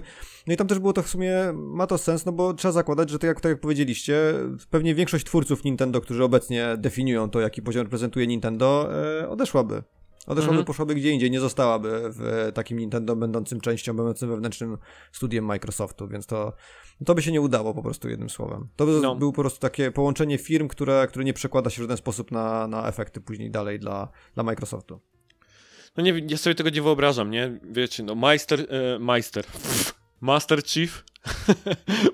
Chief, Doom Guy, tak, ten z Gearsów, jak się nazywał ten... Marcus Phoenix, tak, z Gearsów i Luigi. Jo, ale byłby crossover. Wow. Chociaż Animal Crossing i Doom, no to już były, nie, te arty. Pamiętam, że jak była premiera, to bardzo fajne były crossovery pomiędzy Doomem i Animal Crossing. No natomiast, nie wiem, to by powstała taka papka jakaś tak dziwna, Fortnite'owa, takie połączenie po prostu multiversów zupełnie gdzieś tam do siebie niepasujących. No ale tak jakby ja oczywiście jak najbardziej zgadzam się z wami, że jeżeli chodzi o realność tego, to wydaje mi się, że ona jest taka sama obecnie jak wtedy, kiedy to było 20 lat temu, czy nawet gdzieś tam coś koło tego, kiedy przyjechał Microsoft do Nintendo z tą próbą wykupienia i nie pamiętam jak nazywał się ten dyrektor Microsoftu, który opowiadał to w wywiadzie, ale mówił, że wyobraźcie sobie siedzieć przy okrągłym stole w Japonii w garniturze i przez godzinę słyszeć, kiedy śmieją się z ciebie starsi panowie gdzieś w Japonii. On chyba gadał wtedy z tym szefem Nintendo, on się nazywał Ni chuja, ni da rady, nie? Tak. Dokładnie tak Bartek się nazywał. No, więc... ja pamiętam, to jest bardzo sławna persona, nawet tak. W Polsce czasami występuje w różnych momentach. No, tak, reinkarnacje. Nie, w sensie, wiesz, rzucę temat, który znowu będzie poza tym raczej konsolowo podcastem, ale kiedyś jedna z amerykańskich chyba firm, Ford, o ile się nie mylę, pojechał do fabryki Toyoty, podejrzał to wszystko, w jaki sposób oni to funkcjonują i chciał wziąć Kaizen 1:1 i zaimplementować tam. Nie dało rady. To jest zupełnie inna kultura. To nie da się po prostu wziąć pewnych procesów, przenieść 1:1 i liczyć, że zadziała. Nie. Też nie możemy liczyć na to, że w momencie, w którym Microsoft kupiłby Nintendo, ludzie by zostali z Nintendo wszyscy. No tak, zdecydowanie. Zauważcie, jak bardzo to jest skomplikowane, bardziej niż się spodziewamy. Bo my sobie możemy żartować teraz z Nintendo i z Microsoftu i z Sony. Natomiast niezależnie od naszych sympatii czy antypatii, każda z tych firm kieruje się zarobkiem. To jest ich podstawowy element. To nie jest tak nic znowu, wiecie, że Microsoft przestał o tym myśleć, robiąc te głupoty. Nie.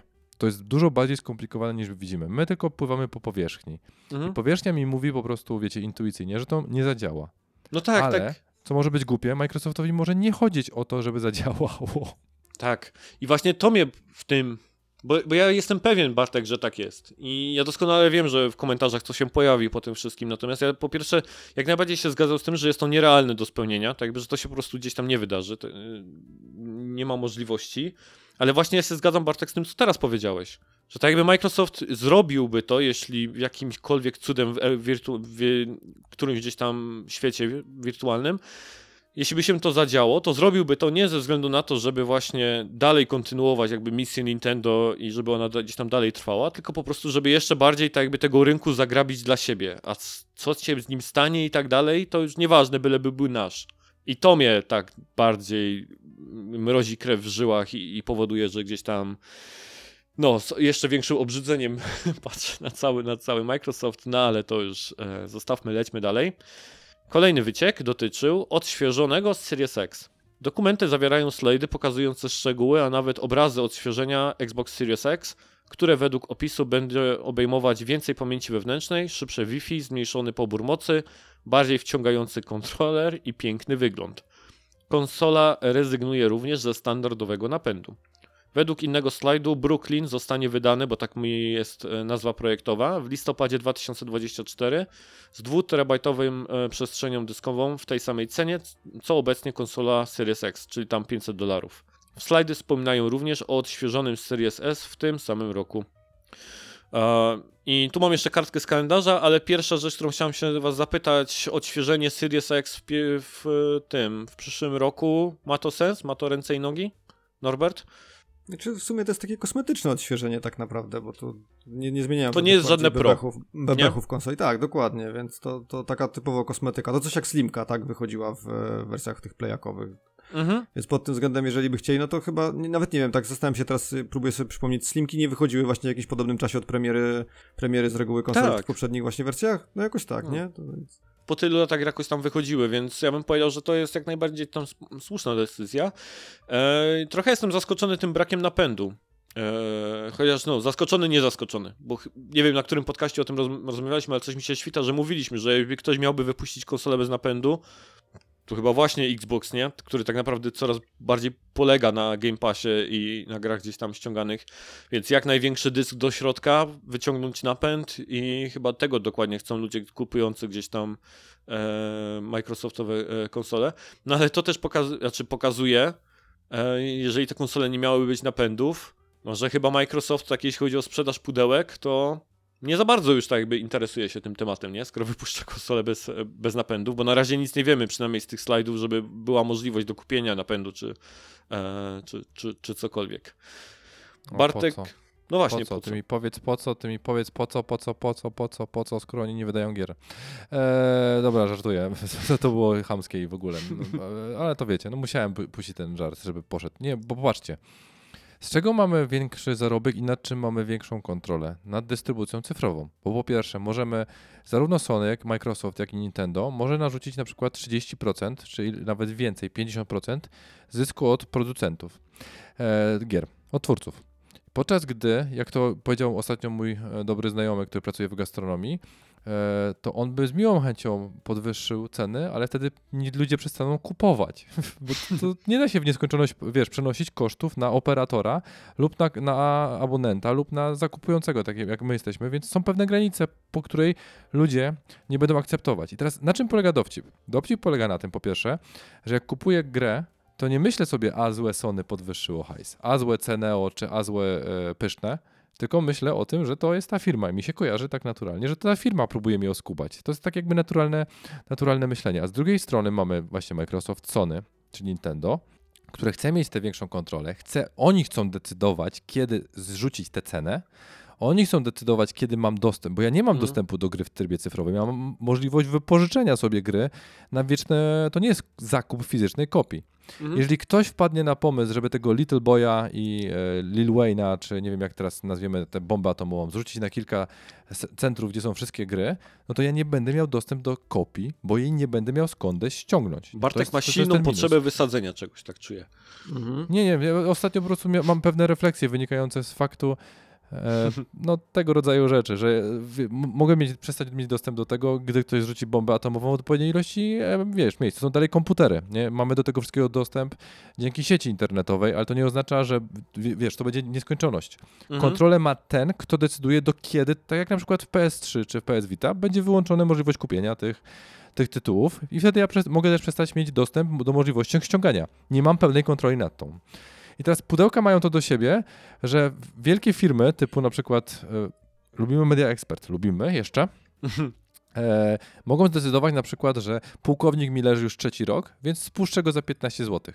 I teraz jak mam go za 15 zł na przykład do kupienia, no to w tym momencie stwierdzam, że kupuję. Podczas gdy to zupełnie oni nie mamy informacji, że to jest obniżka o 79%, tylko mamy, że teraz kosztuje 15, wcześniej kosztowało 30, bo są do tego zobligowani, więc inaczej na to patrzymy. A na dystrybucji cyfrowej mamy co? Oni mogą sobie obniżyć ceny wyjściowej 250, bo ona tam widnieje, do nie wiem, tych 15 zł i już widzimy tą gigantyczną przecenę i inaczej reagujemy. Czyli ta kontrola nabywcza tej mojego popytu, tego wszystkiego, jest w jakiś sposób kontrolowana i dla nich jest dużo prościej mieć to do tego. Punkt 4 tego wszystkiego. Mhm. Jak myślicie, co jest prostsze? Udostępnienie gry na serwerze, czy wywalenie w złocie płyty i wydrukowanie razem z okładkami jej w ilości egzemplarzy? Przecież to jest dodatkowa rzecz przeniesiona na dystrybutora lub producenta. Nie wiem teraz kto, w jakim stopniu, bo nie mam liczb, za co ponosi odpowiedzialność. I to jest dużo bardziej skomplikowane, bo po pierwsze i jeszcze patcha nie będzie na tej płycie, ludzie będą narzekać, a tutaj wiesz, jak wypuszczę sobie w dystrybucji cyfrowej, to mogę zablokować na przykład bez patcha, bo mam taką możliwość. I znowu, chodzi o kontrolę. W przypadku dystrybucji cyfrowej, przede wszystkim rynek wtórny, nie? Po naszej stronie. Mhm. Wiesz, nie możesz też odsprzedać tak naprawdę, więc to jest oczywiście, że... Znaczy ja jestem przekonany, że przyszłość jest na pewno 100% cyfrowa, nie? Tam nie uważam, że ona się stanie już jutro i za chwilkę, ale na pewno wszystkie firmy do tego gdzieś tam będą dążyć, więc jak najbardziej rozumiem, dlaczego idą gdzieś tam w tą strategię. Ale co tutaj jeszcze chciałem zaznaczyć, że tak jak przeważnie o Spencerze mówimy, że raczej takim kłamczuszkiem jest troszkę, to muszę powiedzieć tutaj, że akurat no zgadza się, tak, bo on mówił o tym, że nie chce wypuszczać tych mid-gen refreshów i że nie mają w planach jakiś czas temu już o tym mówił, że nie mają w planach mocniejszej Series X.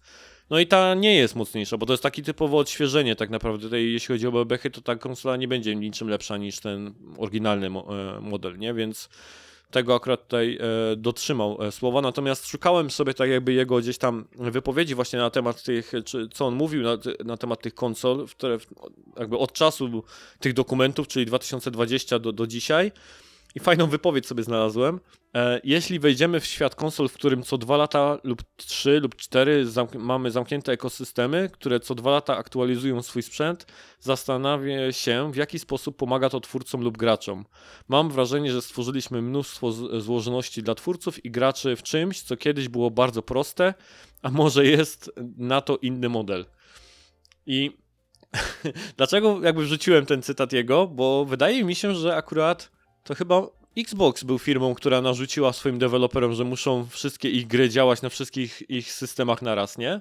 I to zarówno starych i nowych, jeśli chodzi o gry first party. Znaczy, bo Sony nie miało takiej możliwości, żeby nie dopieprzać Xboxowi za bardzo, nie? Znaczy miało między PS4 a PS5, nie?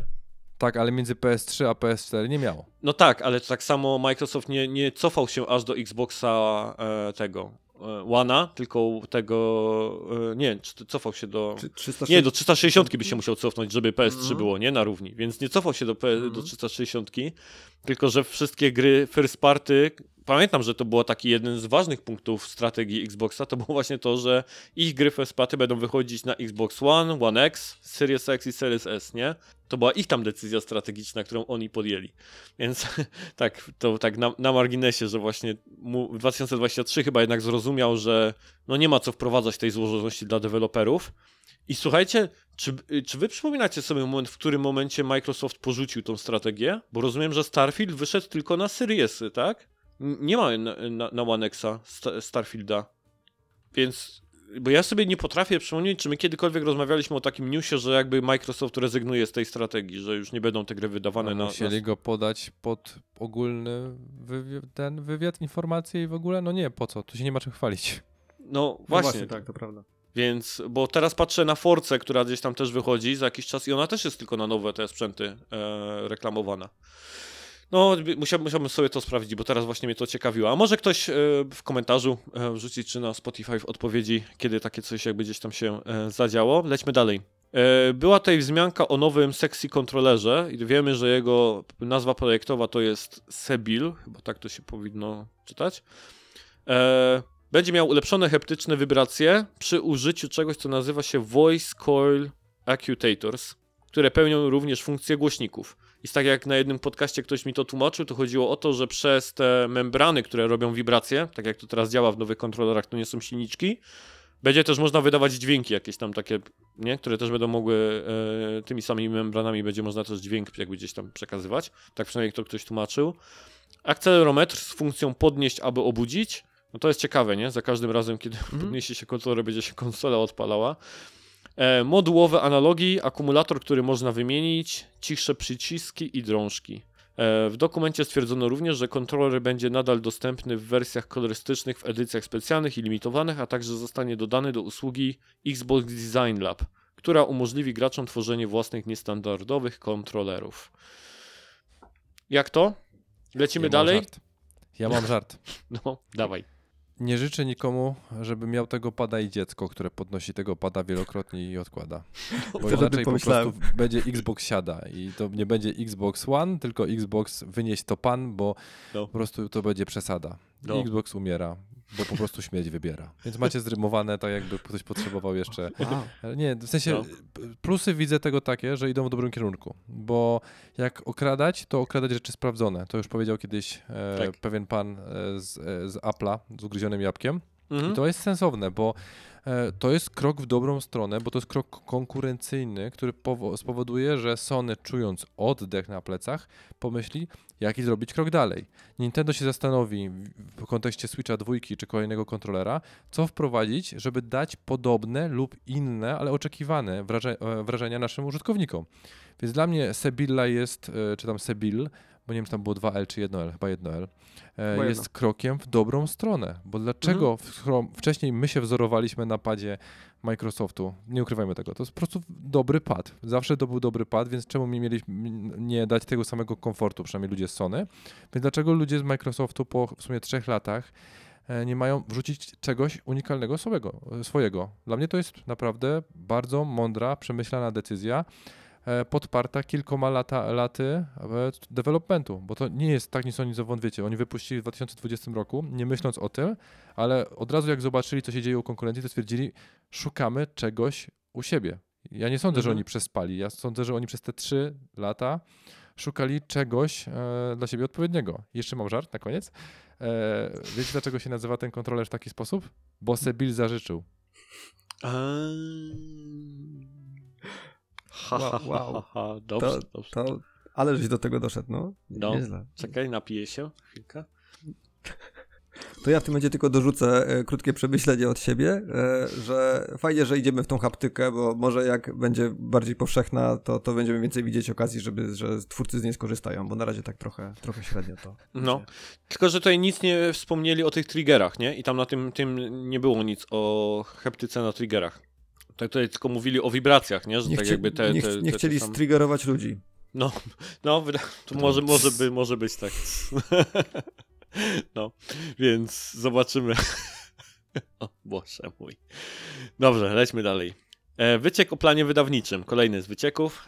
Dokumenty sądowe, które wyciekły, również ujawniły harmonogram planowanych gier Bethesdy na 2020 rok, w tym wiele tytułów, które nie zostały jeszcze potwierdzone.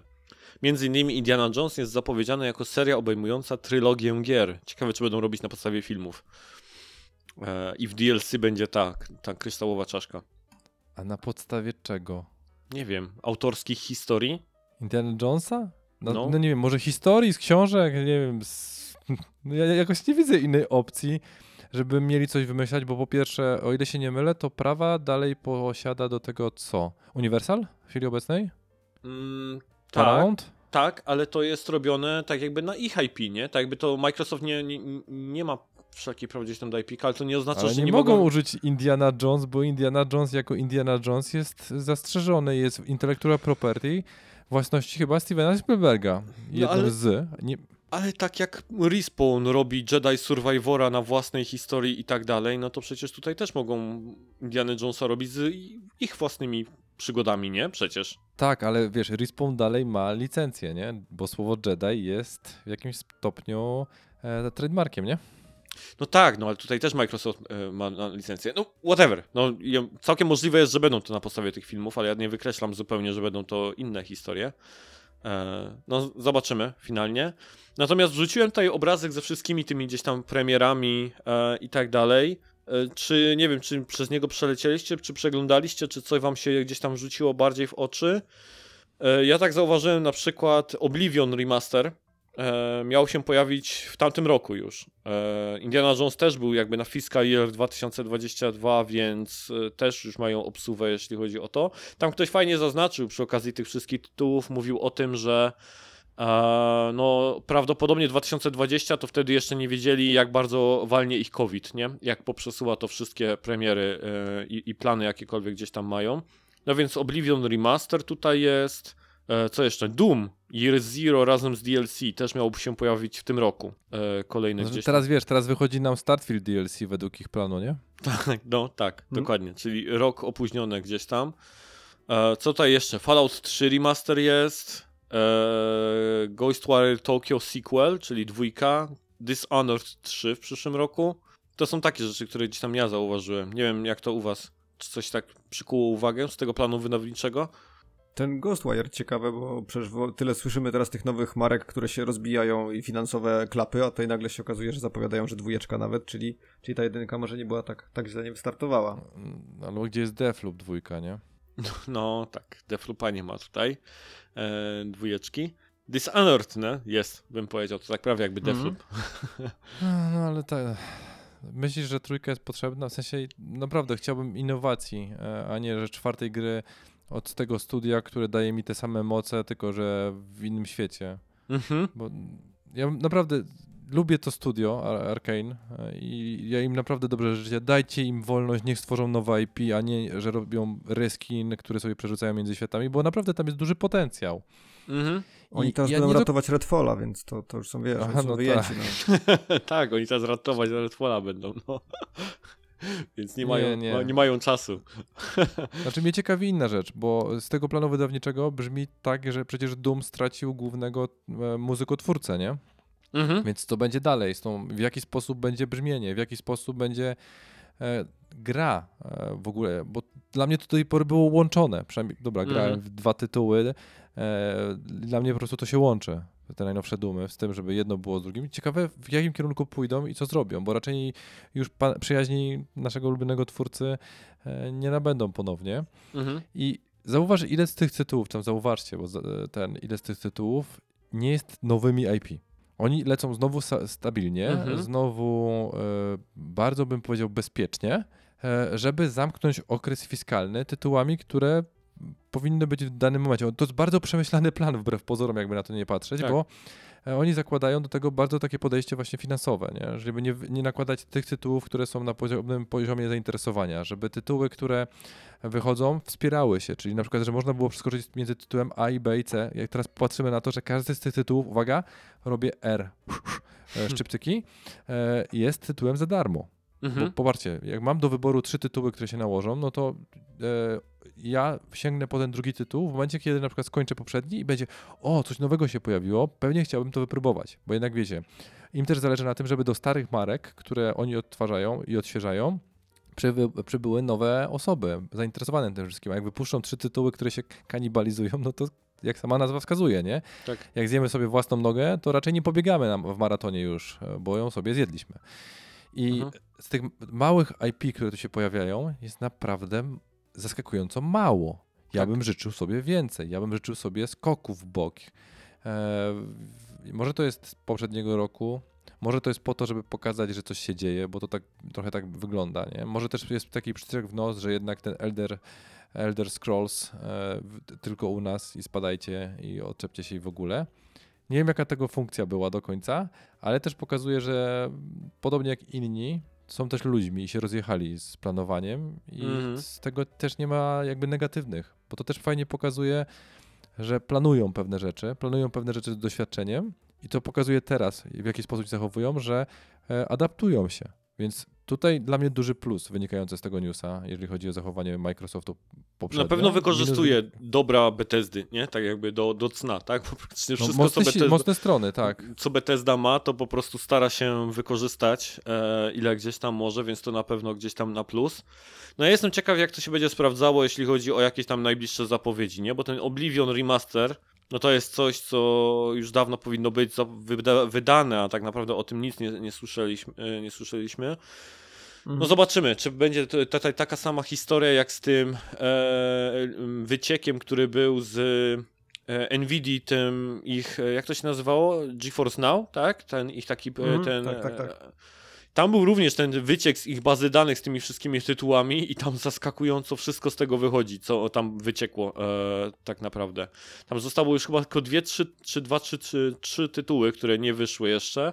Między innymi chyba tam miał być remake Final Fantasy 9, czy remaster 9 i chyba Tacticsy jeszcze, czy coś takiego od Square Enix, a cała reszta się już tam popojawiała. I pamiętam, że dużo osób o tym wspomina, że właśnie ten leak z GeForce Now się sprawdzał co do 1:1. Zobaczymy, jak to będzie miało tutaj miejsce. Ale tak, zgadzam się, że jeśli chodzi o wykorzystanie... A mogę popłynąć z teorią spiskową? No, dawaj. Przyszło mi jedna rzecz do głowy w międzyczasie, że po pierwsze, wiesz, oni mogli udupić niektóre tytuły już wcześniej, nie mówiąc o tym, bo to jednak są zasięg 3 lat i to, wiecie, prognozy są wcześniej, a po drugie teraz... Wypuszczając tę listę, my im napędzamy sondę uliczną, która mówi, czy danym tytułem jest na tyle duże zainteresowanie, żeby nadal się nim przejmować lub żeby go wznowić, nie? No oczywiście, że tak. Nie? Zajebiście tanie badanie rynku. No tak, na pewno. Tylko, że z drugiej strony rabują się z takiego, bym powiedział, hype'u, wiesz, zaskoczenia. O Jezus Maria, robią remaster Obliviona, nie? Tam na przykład. Serio, to jest takie fenomenalne zaskoczenie, nie? Pod tytułem, przychodzi koleś na cmentarz, ktoś tam kopie, co ty robisz? A się umawiam z teściową na imprezę, nie? Zabieram ją ze sobą. Bartek, my niektórych schematów, które dzieją się w branży, jeśli chodzi o graczy i tak dalej, to nie rozumiemy i o tym na sam koniec raportu powiem, bo mam do was właśnie zagadkę z tym związaną. Natomiast lecimy dalej. Co my tutaj mamy? Wycik o koszcie AAA gier Day One w Game Passie. To jest bardzo ciekawy news z mojej perspektywy.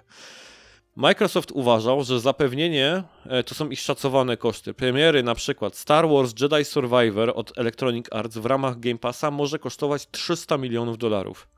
Dyrektor Xboxa Sarah Bond powiedziała, że Microsoft może być w stanie zabezpieczyć klejnot koronny, tak to nazywała tam Crown Jewel, Day and Date, czyli Day One, takiego jak Gotham Knights firmy Warner Bros. Za $50 milionów, co się wydarzyło, bo wiemy, że wchodzą.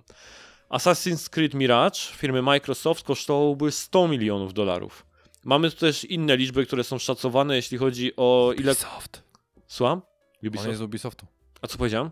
Microsoft. Ubisoft, Microsoft, tak, jeden pies.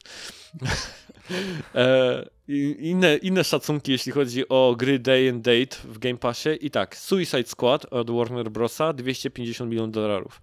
By the way, w tych samych mailach, w których rozmawiali o przejęciu Nintendo, to była informacja, że kiedy zastanawiali się, co kupić między Zenimaxem właśnie, a Warner Bros. To był ich drugi cel zakupowy, tylko że Warner Brothers nie chciało się sprzedać. Więc Suicide Squad $250 milionów, żeby zabezpieczyć go w Game Passie. Mortal Kombat 1 również 250. Lego Star Wars Saga Skywalkerów $35 milionów. Dying Light 2 $50 milionów. Baldur's Gate 3 $5 milionów. Warto zauważyć, że dokument ujawnił również, że Microsoft spodziewał się, że Rockstar wypuści niezapowiedzianą wersję Red Dead Redemption 2 na obecną generację w czwartym kwartale kalendarzowym 2022. I to jest niesamowita liczba. Aby zabezpieczyć tytuł w ramach Game Passa, Microsoft szacuje, że Take-Two, spółka matka Rockstara, mogłaby pobierać $5 milionów miesięcznie od Microsoftu. Biedny Baldur's Gate.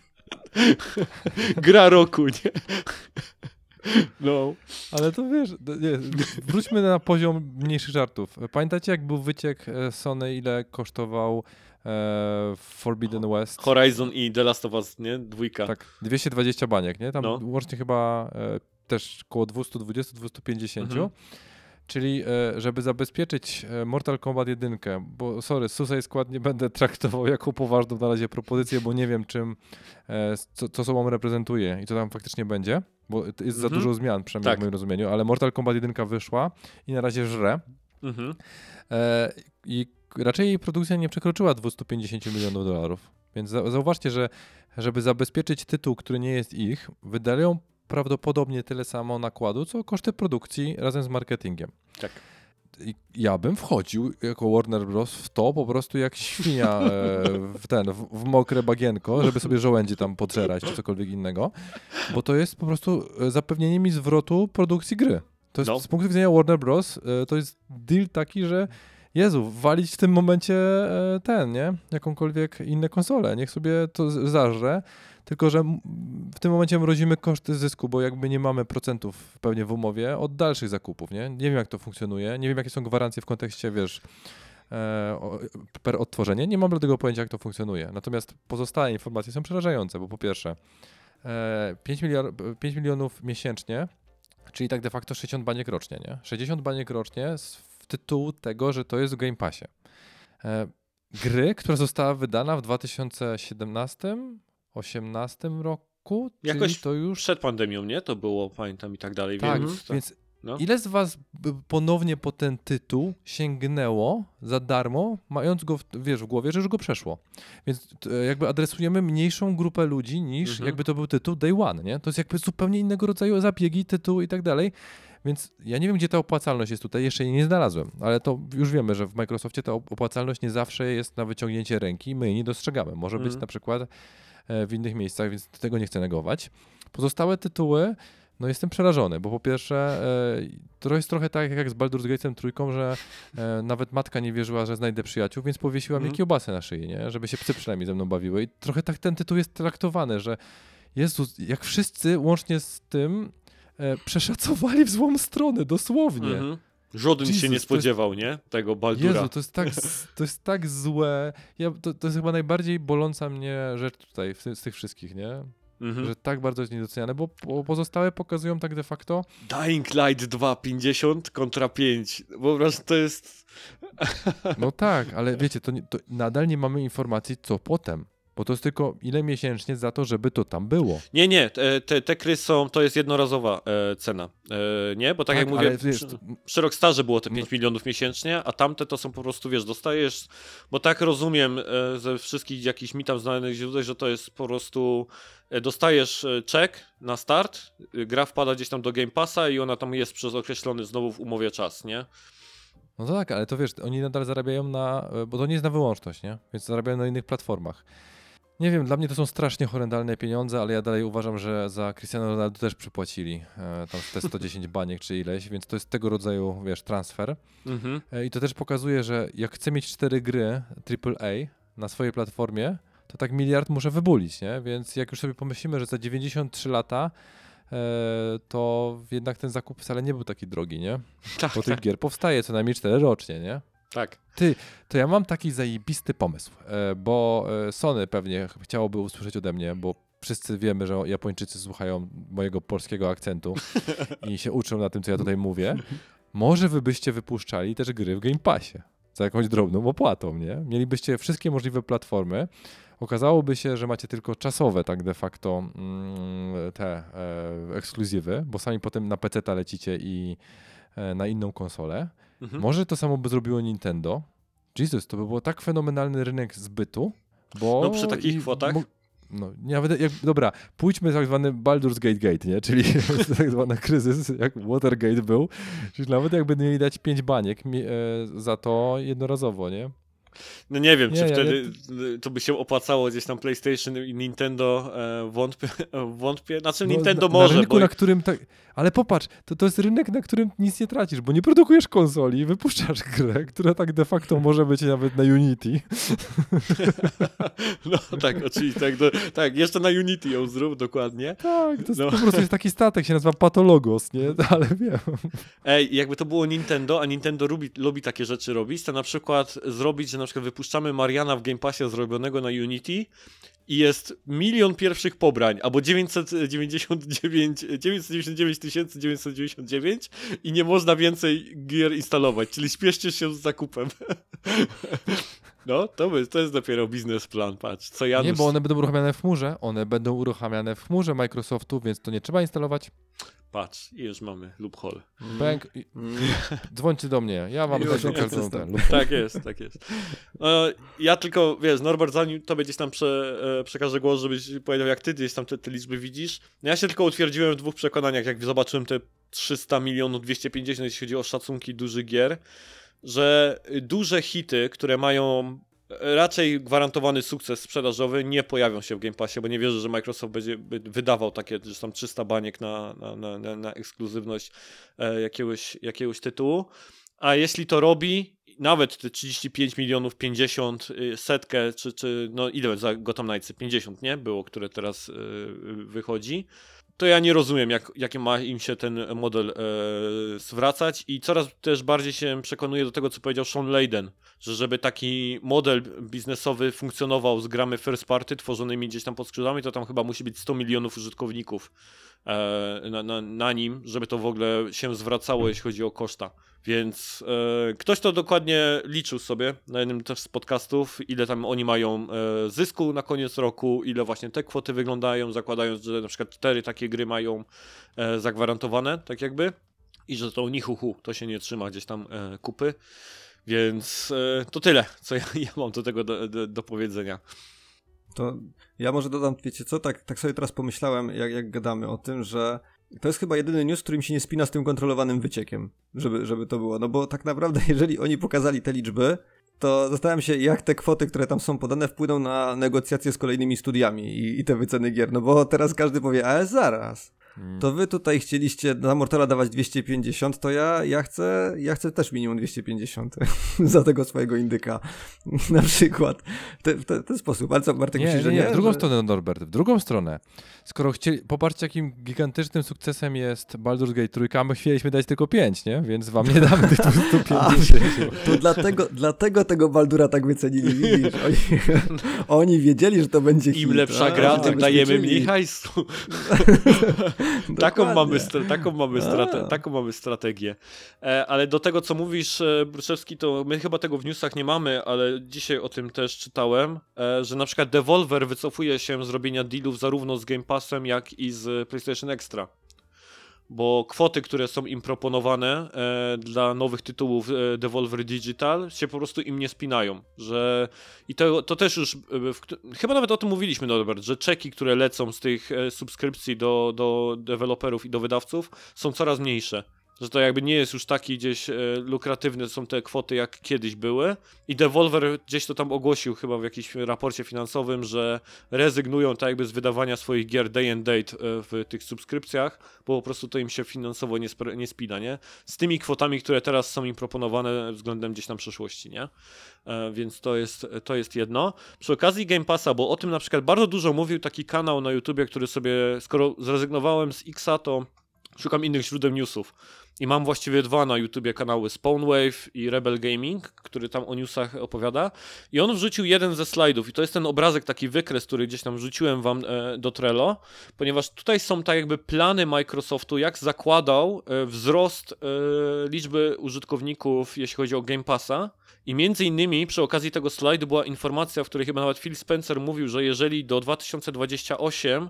nie uda im się tak jakby osiągnąć tego swojego celu, to przewidują nagle nawet wycofanie się z rynku gamingowego. Jeżeli w 2028 tych celów gdzieś tam nie osiągną. A te cele na przykład na fiscal year 2023, czyli to co mamy obecnie, zakładało, że będą mieli powyżej 40 milionów użytkowników Game Passa. A wiemy z tego, że mają na razie 25 i od dłuższego czasu to się nie zmieniło. Ta liczba, tak? Czyli obecnie jest to 25 milionów, czyli już są o 15 milionów w tył względem szacunków. Prawdopodobnie szacowali, że pójdzie im gładko z Activision. Tak myślę, nie? Że dlaczego założyli te 40 parę, bo zakładali, że z Activision pójdzie gładko, nie? 2020 to jest tam, zaraz będzie nasze, więc do 2023 spokojnie urośnimy do 42 czy tam iluś. No więc to taka ciekawostka, że już teraz, według tego jakby ich tam szacunków, a ja zakładam, że tak jak mówię, że to nie są zupełnie gdzieś tam lewe materiały, to no już są do tyłu. Między innymi też tutaj jest zaznaczone, że i kiedy? 2028, gdzieś w połowie roku, następna generacja konsol, nie? Jest generacja 10 zaznaczona. I oni wtedy 80 milionów chcą mieć, wow. No, 80 milionów użytkowników. Chcą mieć 2028. No, to by było grubo. Nawet teraz, skoro łączą ten core, nie, z Game Passem, bo robią to, nie, że gold znika i tak dalej, nie wiem, czy to się już zadziało, czy ma się gdzieś tam zadziać, to no i tak będzie, wydaje mi się, ciężko o te liczby. Więc to taka ciekawostka z tymi liczbami i ten wykres gdzieś tam wrzuciłem. Lecimy dalej? Mhm. Dobrze, no i skończymy ten wątek gdzieś wycieków komentarzem Phila Spencera. I cytując, widzieliśmy dyskusję na temat starych e-maili i dokumentów, napisał na Twitterze. Trudno jest widzieć, jak prasa naszego zespołu jest dzielona ze światem w ten sposób, ponieważ tak wiele się zmieniło i jest tyle powodów do ekscytacji teraz i w przyszłości. Kiedy będziemy gotowi, bo dzielimy się prawdziwymi planami. No, więc to był taki komentarz Phila Spencera. No, co innego mógł powiedzieć? Wydaje mi się, że jak na CEO to taki, bym powiedział, poprawny komunikat z tego powodu, co się tam wydarzyło. Na otarcie łez dla Microsoftu, i tutaj tylko dorzuciłem linka, że prawdopodobnie Wielka Brytania zaakceptowała deal pomiędzy Microsoftem a Activision. I to była ostatnia przeszkoda, więc wydaje mi się, że zostanie to zapięte już niedługo, więc na otarcie łez mają deal prawdopodobnie gdzieś tam z głowy. Czy coś jeszcze do tego wszystkiego, o czym pogadaliśmy o Xboxie, chcielibyście dorzucić? Czym lecimy dalej z newsami? Bartek, kiwacie głowami, wiem, już jest późno, 2 godziny materiału się zbliżają, ale to dopiero połowa odcinka. No, nie, będzie szybciej. Zostajemy jeszcze chwilkę przy Xboxie, bo ciekawe słowa od tutaj dyrektora Capcomu. W wywiadzie dla Bloomberg dyrektor operacyjny Capcom Haruhito Tsujimoto został zapytany, jakie jest stanowisko firmy w sprawie fuzji i przejęć. I tutaj cytuję. Myślę, że w branży gier odbyło się wiele rozmów o fuzjach i przejęciach. Kiedyś byliśmy celem, ale zamiast przejmować firmę zewnętrzną, woleliśmy rozwój organiczny. W celu realizacji strategii wzrostu ważne jest wewnętrzne szkolenie i rozwój zasobów ludzkich. Wierzę też, że możemy pozyskać partnerów zewnętrznych, ale nie mamy zamiaru przejmować całych spółek. Następnie zapytany Tsujimoto, co by się stało, gdyby firma taka jak Microsoft zwróciła się do Capcomu w celu potencjalnego jej przejęcia. Z wdziękiem odrzuciłbym tę ofertę, odpowiedział, ponieważ uważam, że byłoby lepiej, gdybyśmy byli równymi partnerami. Ja mam trochę taki mindfuck, że za każdym razem, kiedy jest teraz wywiad z jakimś właścicielem studia, to pojawia się komunikat, czy Microsoft byłby ich, czy zgodziliby się na fuzję z Microsoftem, albo co by zrobili, gdyby Microsoft pojawił się u ich drzwi. Za każdym razem, kiedykolwiek ktokolwiek jest pytany o to. Myślicie, że tak teraz to już będzie wyglądało? Że tak Microsoft będzie czuwał nad wszystkimi i tak tylko jak komuś się powinie noga, to dzień dobry, chciałby pan porozmawiać o pieniążkach? To jest badanie rynku. Badają rynek. Przez dziennikarzy. Tam. No. Więc Bartek, jak ty się odnosisz do tego? Bo mi się to podobało, co powiedział o tym szkoleniu wewnętrznym ludzi i inwestowaniu w zasoby ludzkie. Znaczy, mnie dalej zastanawia, po jakiego grzyba Microsoftowi taka ilość pachinko. To nie Konami. To nie, to taki Konami. Taki żart miał być. Wiem, że Capcom. Ale nie, to znaczy wiecie, to jest kwestia taka, oddzielmy dwie rzeczy. Skoro my o tym gadamy, to prawdopodobnie albo robimy to z próżności, bo lubimy o tym gadać, albo mamy coś ciekawego do powiedzenia, albo rzecz bardziej prawdopodobna, ludzie chcą o tym słuchać i czytać. Więc dziennikarze będą to maklować tak długo, jak ludzie będą chcieli te informacje łykać. Po to tak samo TVN Dobrze. I TVP polaryzuje rzeczy, bo im się to opłaca. Tutaj nie ma jakby, wiesz, to oddzielmy, nie? Więc te pytania będą padały. Ile z tego jest prawdą? Znowu też nie wiemy, bo mówiłeś dzisiaj słowo, które zawsze mnie polaryzuje i zawsze powoduje u mnie takie myślenie innego rodzaju, czyli tak zwane pojęcie wrogiego przejęcia, w którym, jak sama nazwa wskazuje, kurwa tracimy kontrolę i ktoś nas przejmuje, niezależnie od tego, że wcześniej stwierdziliśmy, że nigdy nie damy się kupić. Jeżeli jesteśmy spółką akcyjną, i są pewne zasady, jak działają rynek, to nie mamy w 100% kontroli, po to weszliśmy na rynek. Możemy mieć ten pakiet kontrolny, ale na przykład może coś się zdarzyć, że ktoś odsprzeda odpowiednią ilość akcji i stracimy tę kontrolę. Nie wiem. Naprawdę to jest dużo bardziej skomplikowane niż mój prosty, pusty łeb ogarnia o godzinie 23:20. Więc ja te wszystkie rzeczy traktuję jako trochę taka deklaracja, bardziej pod kątem ludzi wewnątrz. Czyli wiesz, to jest sygnał taki ludzie, nie zachowamy się tak jak, nie wiem, różne firmy i nie opuszczamy gry. Nie zachowamy się jak na przykład, gdzie jeździł Kubica? On jeździł w BMW Zauber, tak? W którym w połowie pewnego sezonu, chyba 2008, oni stwierdzili, że już pracują nad nowym bolidem i olali sezon, w którym mieli naprawdę szansę zaistnieć w trójce, może nawet wygrać tytuł najlepszego konstruktora czy cokolwiek innego. I po to to jest. Że on wyszedł, powiedział, słuchajcie, my nie chcemy się sprzedać, my dalej wierzymy w to, co robimy, pracujcie jak pracowaliście, bo już w tym roku omawialiśmy i na raporcie, i na raczej konsolowo podcaście, tym takim Gamecastie, to jak zły wpływ ma, kiedy szef przyjdzie i powie, że ma w dupie firmę, albo ma w dupie studio, albo nie wierzy w studia, jak bardzo spada to na morale, więc ja to odbieram w tych kategoriach, że to jest realny, potencjalny damage control, bo jakaś plota mogła pójść od wewnątrz, że a skoro interesowali się Capcomem, znaczy Nintendo i innymi firmami, to może też sądowali nas. I wtedy, wiesz, wypuścić taką informację jest właśnie pod tym kątem, że dużo bardziej mi ludzie, ja uważam, że to jest, wiesz, w kontekście kultury, zależy mi na was, na tym, co robicie, ja to widzę, bo to jest ukryty przekaz pod spodem. I believe in you. Bardzo mądrze. I ostatni punkt z tego newsa. Osobiście uważam, że ceny gier są zbyt niskie. Podobno powiedział Tsujimoto. Koszty rozwoju są około 100 razy większe niż w czasach Famicomu, czyli NES-a, ale cena oprogramowania nie wzrosła aż tak bardzo. Konieczne jest także podniesienie wynagrodzeń, aby przyciągnąć utalentowanych ludzi. Biorąc pod uwagę fakt, że płace rosną w całej branży, uważam, że opcja podnoszenia cen jednostkowych jest zdrową formą prowadzenia działalności. Warto tutaj dorzucić to, że Capcom chyba jeszcze nie podniósł swoich cen, jeśli chodzi o next-genowe tytuły. Bo one chyba dalej wychodziły za $60 w tej cenie nominalnej, te poprzednie gdzieś tam rezydenty, więc prawdopodobnie ta wszystko cokolwiek gdzieś tam wyjdzie w przyszłym roku, chyba ta 4, tak? Remake ten VR-owy i tak dalej.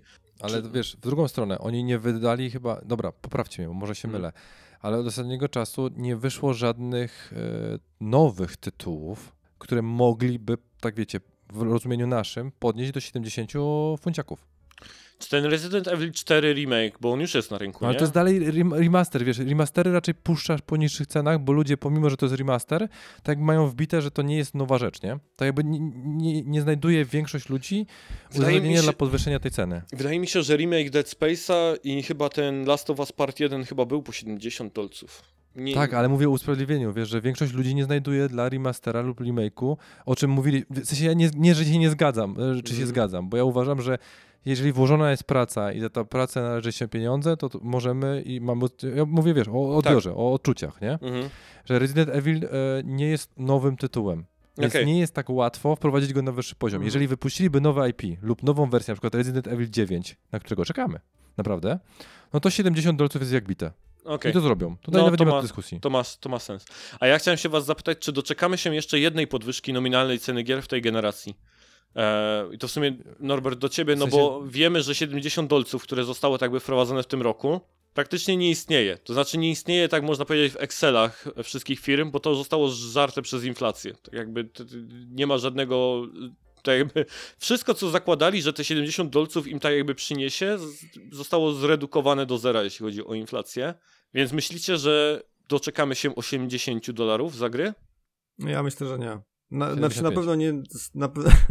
Na pewno nie za standardowe edycje, bo wydaje mi się, że jeśli coś, to będą kombinować, żeby więcej wyciskać z tych różnych tam dodatkowych i specjalnych, złotych, kompletnych i innych cudownych, bo nawet z ciekawości sprawdziłem ostatnio, po ile jest sprzedawana teraz ta chyba najgrubsza wersja FIFA, tej nowej EA Sports, tam FC czy tam NHL-a, to oni sobie wyceniają to już na $510.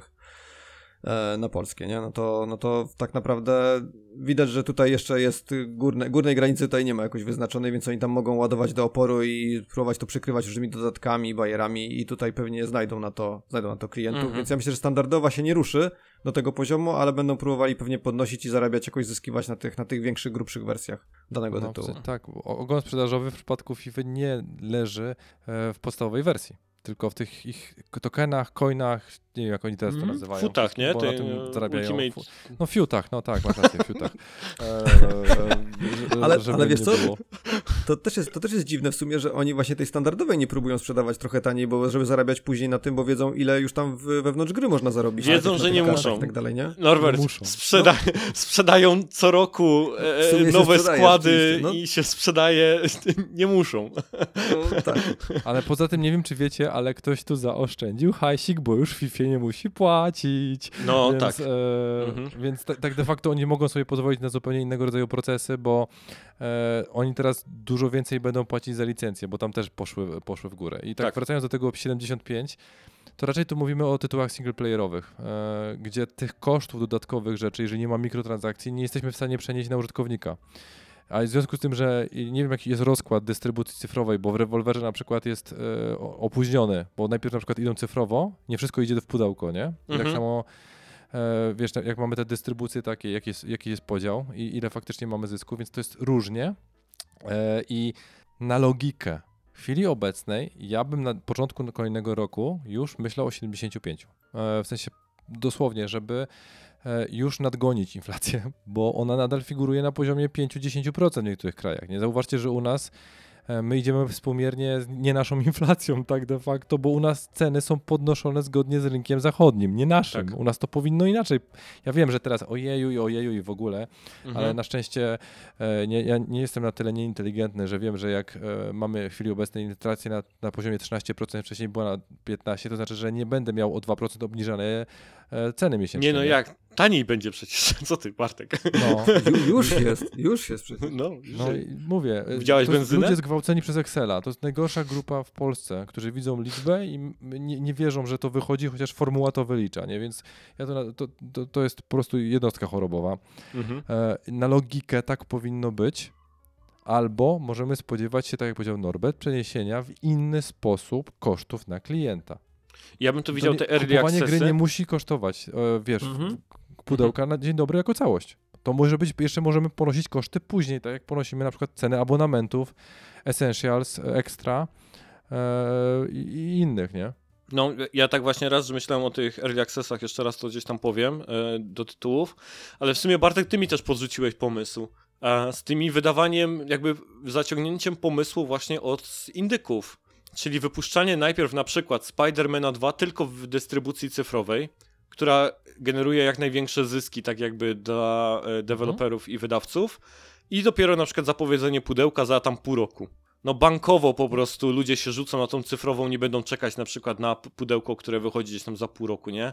Takich... Nie możesz czekać, nie wszyscy mogą czekać. Zauważ, że ty i ja mamy komfort poczekania sobie pół roku na pudełko w tańszej cenie, na przykład żeby kupić, nie wiem, Saints Row, przepraszam, no musiałem ten żart powiedzieć w tym roku, za 49 zł, gdzie jest moja kasa złodziejstwa w ogóle, tak, ale ludzie, większość po prostu wybierze, bo to też jest kwestia komfortu.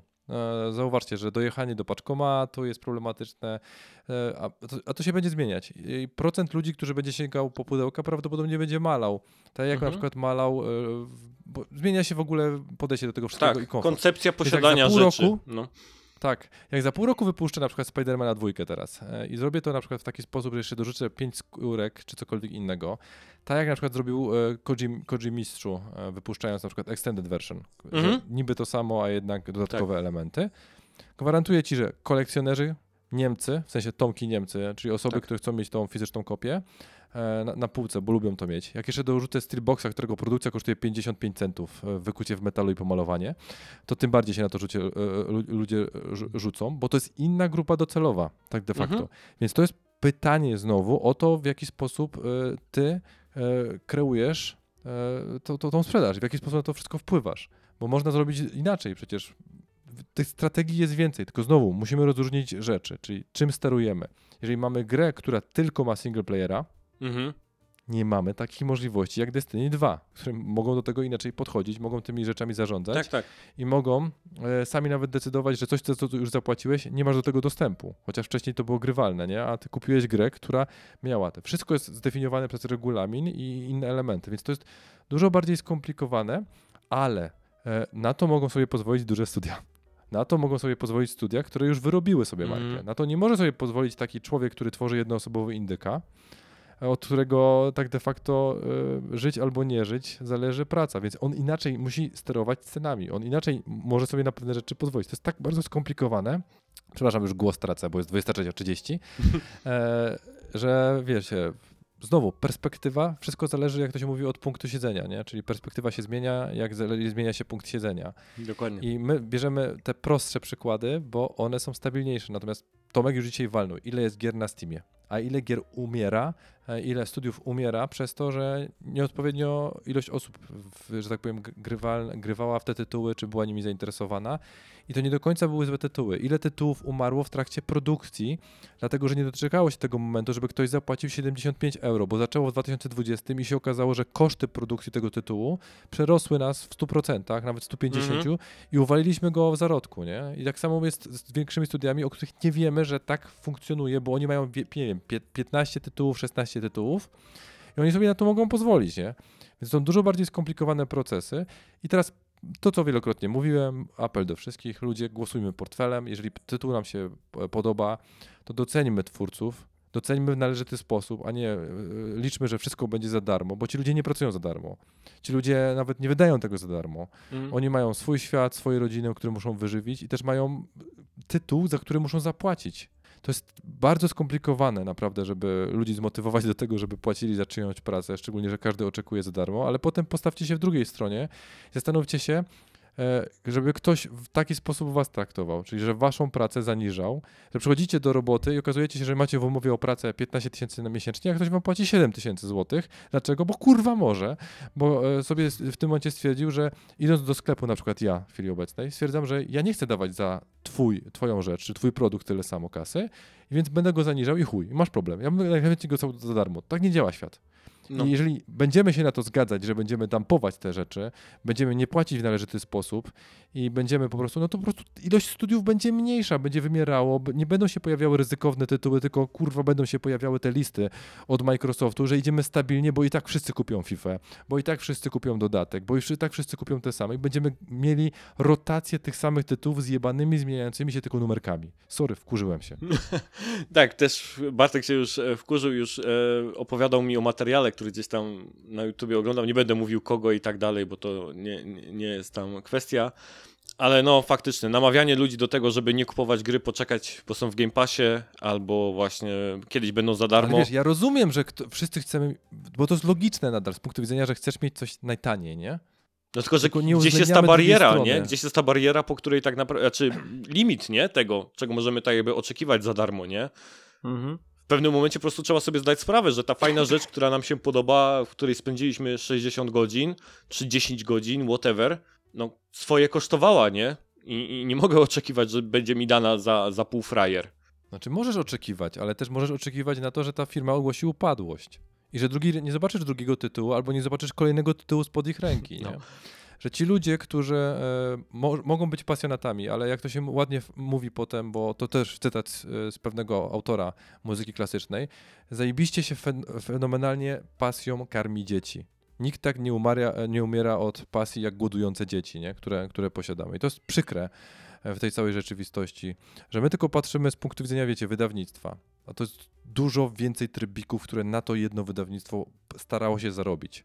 W przypadku małych studiów to jest easy way. W przypadku dużych studiów będziemy potem, wiecie, dopisywać, czy to jest Microsoft, czy Sony, czy Nintendo, te ładne etykietki, jakiekolwiek chcemy, ale tam też pracują ludzie. To też jest ich praca doceniana, niezależnie od tego. No nie wiem, ja naprawdę czasami trochę mnie boli to wszystko, że z jednej strony rozumiem, że fajnie by było być graczem i mieć dostęp do wszystkich tytułów, ale z drugiej strony sobie potem myślę, że jak będę miał do tego wszystkiego za darmo, to się pobawię 5 lat i potem co? Zmieniam konsolę, bo tutaj już wszystko umarło. To już nie będzie nic ciekawego, bo nie będzie to opłacalne, żeby robić ciekawe rzeczy. Ale niektórzy mają takie myślenie ludzie na przykład. Ja rozmawiam też z ludźmi, wiesz, bo ja z drugiej strony jakby myślę o tym wszystkim i o branży przyszłości, co tam w niej się będzie działo, jak te wszystkie rzeczy na siebie wpływają, ale rozmawiam też z ludźmi, którzy mają takie na zasadzie, że no pogram w tej gry, no i Jezus Maria, no to co się stanie, jak gry przestaną być wydawane albo będą same sequele i tak dalej, no to będę filmy oglądał, no co się wielkiego stanie, nie? No i wiesz, trudno mi na przykład z czymś takim polemizować, bo mówię, no dobra, jak to by jest tak łatwo przeskoczyć, ja na przykład bez gier to nie wiem, no, dla mnie nie ma innego hobby czy tam pasji, którą bym chciał gdzieś tam się zajmować, jest to absolutnie coś, co mnie totalnie jara i nic innego mnie nie interesuje na takim poziomie, więc dla mnie to jest akurat ważne, żeby to wszystko jakoś zdrowo funkcjonowało. Więc nie, może umrzeć i dostaną książki. No, ale jeszcze tak w sumie pomyślałem sobie to, co powiedziałeś teraz ten przykład, to jest też najbardziej przerażające, że właśnie osoby, które mają jakby hobby w sercu trochę i o tych grach myślą i chciałyby właśnie grać sobie już, nie wiem, do końca swojego życia, to potrafią one właśnie w komentarzu chociażby na te wypowiedzi dyrektora Capcomu pisać, że rynek to szybko zweryfikuje i z taką pewnością, że haha, zaraz się przekonacie, jak mało będzie się sprzedawało i że nikt tego nie kupi, bo te ceny będą wtedy za wysokie. No tylko mnie zadziwia cały czas, to już chyba też do tego wracamy już któryś raz, że zadziwia mnie w ogóle brak tego takiego perspektywy albo spojrzenia w przeszłość, jak to wyglądało, jak te ceny się kształtowały, bo to jest niby cały czas mówimy, że te gry drożeją i że są za drogie, ale tak naprawdę teraz możemy je kupować dużo taniej niż wcześniej i to nawet różnica tego, ile zarabiały osoby na początku, powiedzmy, wieku, kiedy wychodziły gry na Playaka, 1 czy 2 za 240 wyceniane, a teraz mamy, które są niewiele droższe, a ludzie zarabiają kilkukrotnie więcej. Ja nie wiem tej perspektywy jakby w ogóle, bo ona była wycięta. W ogóle nie ma przeszłości, nie ma takiego porównania tego zestawienia, tylko patrzymy na teraz i też w ogóle właśnie znowu bez przełożenia tej sytuacji, że jak ja bym chciał za moją pracę być wynagrodzony, to jest okej, ale jak ja już kogoś mam wynagrodzić za jego pracę, którą on włożył, to już nie jest okej. To co Bartek mówił teraz przed chwilą tak naprawdę. No. Ale do tego jeszcze dorzuć, Norbert, ten mindfuck, bo te same osoby, które teraz mówią to, co ty mówisz, czyli na przykład, że rynek to szybko, czy tam portfele graczy to zweryfikują, to są pierwsze, żeby ci powiedzieć, że jakieś studio źle traktowało swoich pracowników i im mało płaciło. I będą pierwsze te newsy tobie pociskać tak naprawdę, jakie są niskie garze i o Jezus Maria, dlaczego ci deweloperzy nie potrafią wyżyć z tych gier? Albo że dlaczego oni to studio zamknęli? Racja, bo jeszcze w sumie tak teraz pomyślałem, że z reguły jak właśnie jest mowa o podwyżkach cen, to zawsze winne jest ogólnie jest takie widmo studio, że to jest taki ogólny byt, który tak naprawdę, nie wiem, nie zatrudnia żadnych osób, nie ma tam ludzi w środku, tylko jakby jest jakaś nazwa i ona tworzy to wszystko dla nas i to ją trzeba ukarać, albo z reguły jeszcze 2 czy 3 smutnych panów w garniturach, którzy po prostu biorą ten cały hajs dla siebie, rozdzielają i później wożą się limuzynami, tak, bo to nie jest, wcale na tym nie zarabiają też zwykli ludzie, którzy tworzą te gry. No. Dokładnie tak. Dobrze, chciałbym powiedzieć, że przejdźmy teraz może do radośniejszego newsa, choć dla niektórych może on być radosny, zobaczymy. Ale sobie tak pomyślałem, że po tym wycieku Microsoftu już nie pojawi się w tym tygodniu nic większego. Tak jakby, no, tak rynek musi się trochę uspokoić, nie? Tak easy, nie? Uspokójcie się może z tymi newsami. To wydarzyła się bomba, albowiem żegnamy Jimbo. Jim Ryan, który nadzorował premierę PlayStation 5, odejdzie na emeryturę w marcu 2024. Informacja ta jest potwierdzona przez Sony Interactive Entertainment. Aby wesprzeć pana Ryana w okresie przejściowym, prezes, dyrektor operacyjny, dyrektor finansowy Sony Group Corporation Hiroki Tokoi obejmie funkcję prezesa od października 2023. Od 1 kwietnia pan Totoki zostanie mianowany tymczasowym dyrektorem generalnym. Na czas jego pełnienia kontynuuje swoje obecne stanowisko.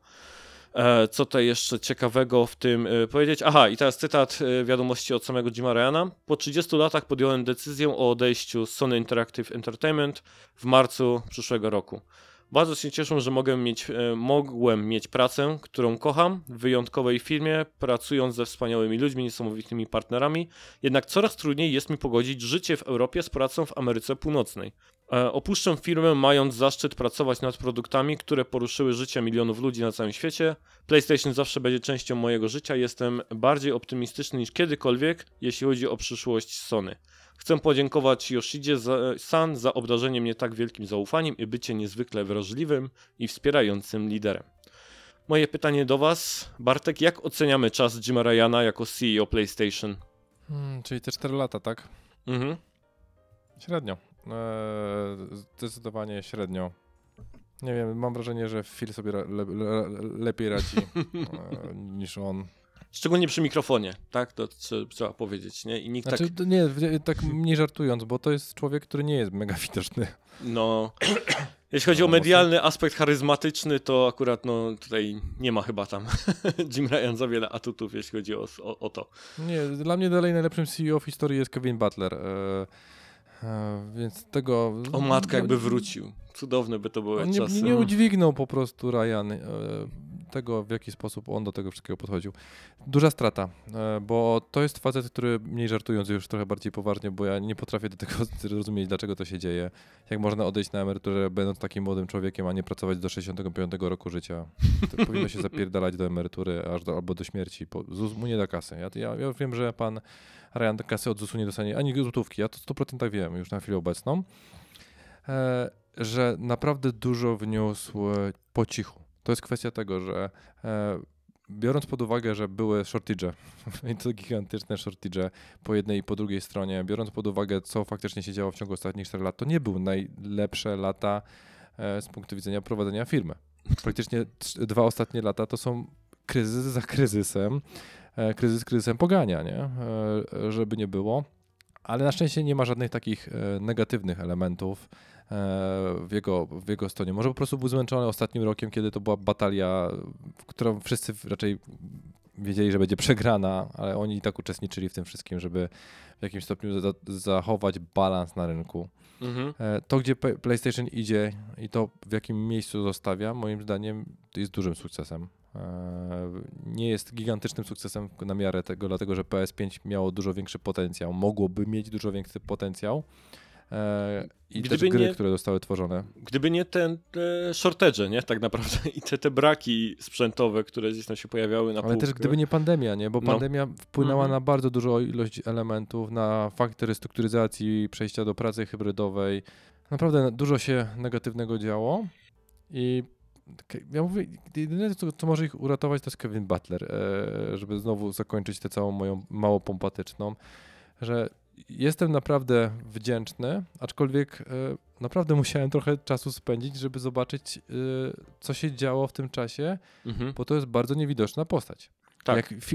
Jak Phil Kupicha Spencer, żeby kontynuować mój żart z początku tego odcinka, jest wszędzie, tak. Dużo mówi, ale nie idzie za tym dużo dobrych rzeczy. Przynajmniej ja to tak zauważam, że naprawdę jakby ograniczył się do 10% tego, co wypowiada, to by było super. A w jego wypadku było dużo więcej rzeczy widocznych, a nie wiadomo, czy powiązane z nim. Czyli dokładnie coś, co bym się spodziewał po dobrym CEO. Mhm. No ja wrzuciłem teraz taką tabelkę, którą gdzieś tam jeszcze ściągnąłem sobie z tego kanału Zubitech. Jak wygląda, jeśli chodzi sprzedaż konsol na rynku UK, US i Europy całej w 2023. Możecie sobie wyobrazić, że zarówno jeśli chodzi o sprzedaż liczoną w dolarach, jak i w liczbach, to właściwie był jeden miesiąc, maj 2023, kiedy Switch przełamał dominację. Nie Switch. Jak Switch? W sensie nie sam Switch, bo znowu popatrz. Poszedł system seller. Jak wchodzi system seller nie przebiłby sprzedaży, no to jest dupa, nie system seller. No tak, oczywiście. Chodzi o Zeldę, tak? Która się tam która się pojawiła. Zelda, jakby wyszło Mario Kart 11, dobra, żartuję, że 11, bo to była teraz 10, tak? Czy 9, teraz nie pamiętam. 8 jest ciągle pakowana, nie? Tymi kolejnymi torami. Tak. No to jakby wyszła 9, to gwarantuję ci, że w tym miesiącu masz sprzedaż wszędzie Switcha. Mhm.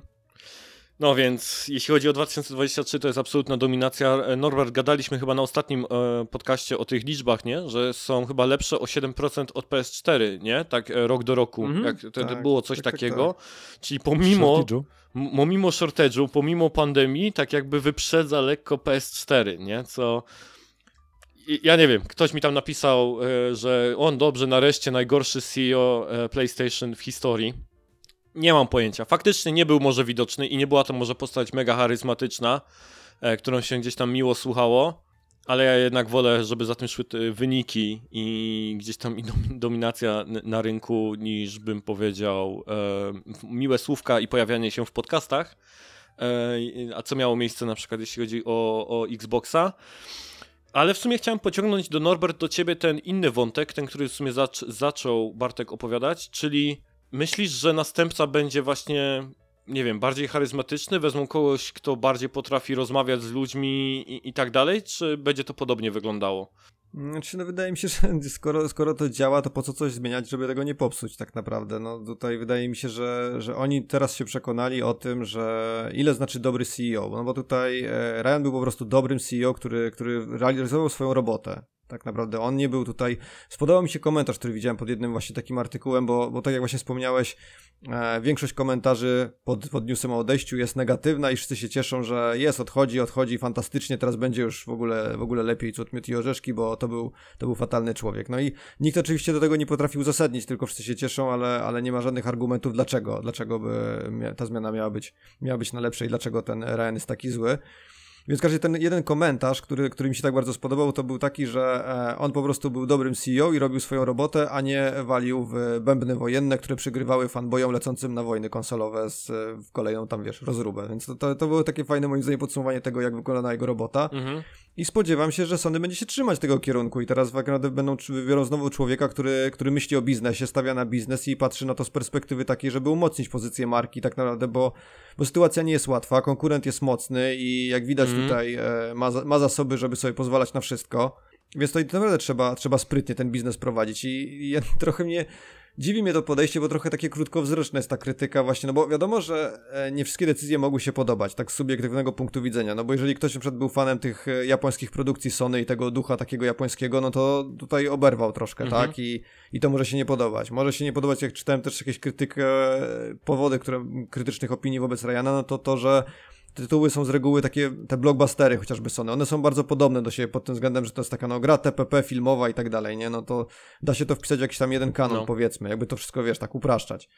No to rzeczywiście można się tego przyczepić, albo te gry usługi, które teraz są planowane, że idziemy w nie mocniej, ale no to jest wszystko decyzja w jakiś sposób biznesowa tak naprawdę, no to nie jest jakiś wymysł wyssany z palca, tylko na czymś podparte i jak widać, no to po wynikach, jakie ma Sony, to działa. Więc no spodziewam się, że będziemy szli w tym kierunku i raczej dużych zmian tutaj nie będzie w kursie, a może rzeczywiście pojawi się osoba, która będzie potrafiła bardziej połączyć tą rolę CEO z trochę bycie bardziej medialnym i takim, żeby potrafiąc się przypodobać graczom tam puścić oczko. To byłby w ogóle tip-top dla Sony, żeby znaleźć taką osobę, która łączy te dwie rzeczy.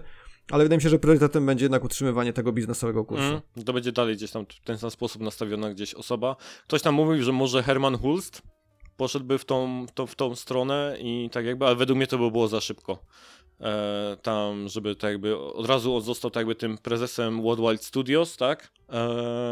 Chyba właśnie na starcie gdzieś tam piątej, znaczy PS5 i teraz jakby miał CEO, wydaje mi się, że gdzieś tam za szybko. No ja jestem ciekaw, jak to właśnie dalej też będzie z tymi serwisami, nie? Bo to też taka wizja właśnie, którą Ryan gdzieś tam jakby trochę taki jego pomysł, nie? Na to, że jeżeli chcemy przetrwać i żeby ten biznes funkcjonował, to muszą jednak wypuszczać te serwisy. No a dlaczego tak też poszedł, to do tego jeszcze gdzieś tam dojdziemy. Ale teraz tak, mamy szybkie wrzutki, dużo takich newsów gdzieś tam mniejszych, o których warto wspomnieć. Dobrze, no to lecimy teraz. Sony zhakowane. Niedawno grupa zajmująca się oprogramowaniem ransomowym oświadczyła, że włamała się do wszystkich systemów Sony. W odpowiedzi na te twierdzenia Sony powiedziało IGN, obecnie badamy sytuację i nie mamy w tej chwili żadnych dalszych komentarzy. Cyberterroryści zagrozili, że jeśli nikt nie kupi danych do 28.9, czyli inna ma data już, wczoraj, zostaną one upublicznione. Ale chyba nie wrzało w sieci nic na ten temat, nie? Nie ma żadnych tam, żeby nic się pojawiło i tak dalej, więc no ciekawe. No i kartka z kalendarza znowu, pamiętacie jak 2011 i Sony tam doszło do tego poważnego gdzieś tam naruszenia, w wyniku którego wyciekło osobowe dane 77 milionów kont i usługa została wyłączona na 23 dni. Pamiętam to legendarne... Do dziś Ratchet, tak, Quest for Booty był w prezencie, wszyscy pamiętamy. Wszyscy pamiętają tą grę głównie dlatego, że była jako prezent za to zadośćuczynienie. Ach, dobra. Nowy program w platformie Epic dla twórców gier. Nowy program wyłączności umożliwia deweloperom dowolnej wielkości uzyskanie 100% przychodów, jeśli zgodzą się na udostępnienie kwalifikujących się tytułów na wyłączność w sklepie Epic Game Store przez 6 miesięcy. Czyli podpisujemy deal na 6 miesięcy ekskluzywności i mamy 100% przychodów. Całkiem ciekawa opcja. Po upływie 6 miesięcy gra powróci do standardowego podziału podziałów Epic Games Store wynoszącego 88% dla deweloperów, 12% do Epic Games. No taki komentarz tylko z mojej strony, że Epic się nie poddaje w takim razie i dalej próbuje ten kawałek tortu gdzieś tam od Steama odgryźć. No ciekawy pomysł, zobaczymy czy jacyś deweloperzy gdzieś tam się na to 100% skuszą przez 6 miesięcy ekskluzywności. Hideki Kamiya opuszcza Platinum Games.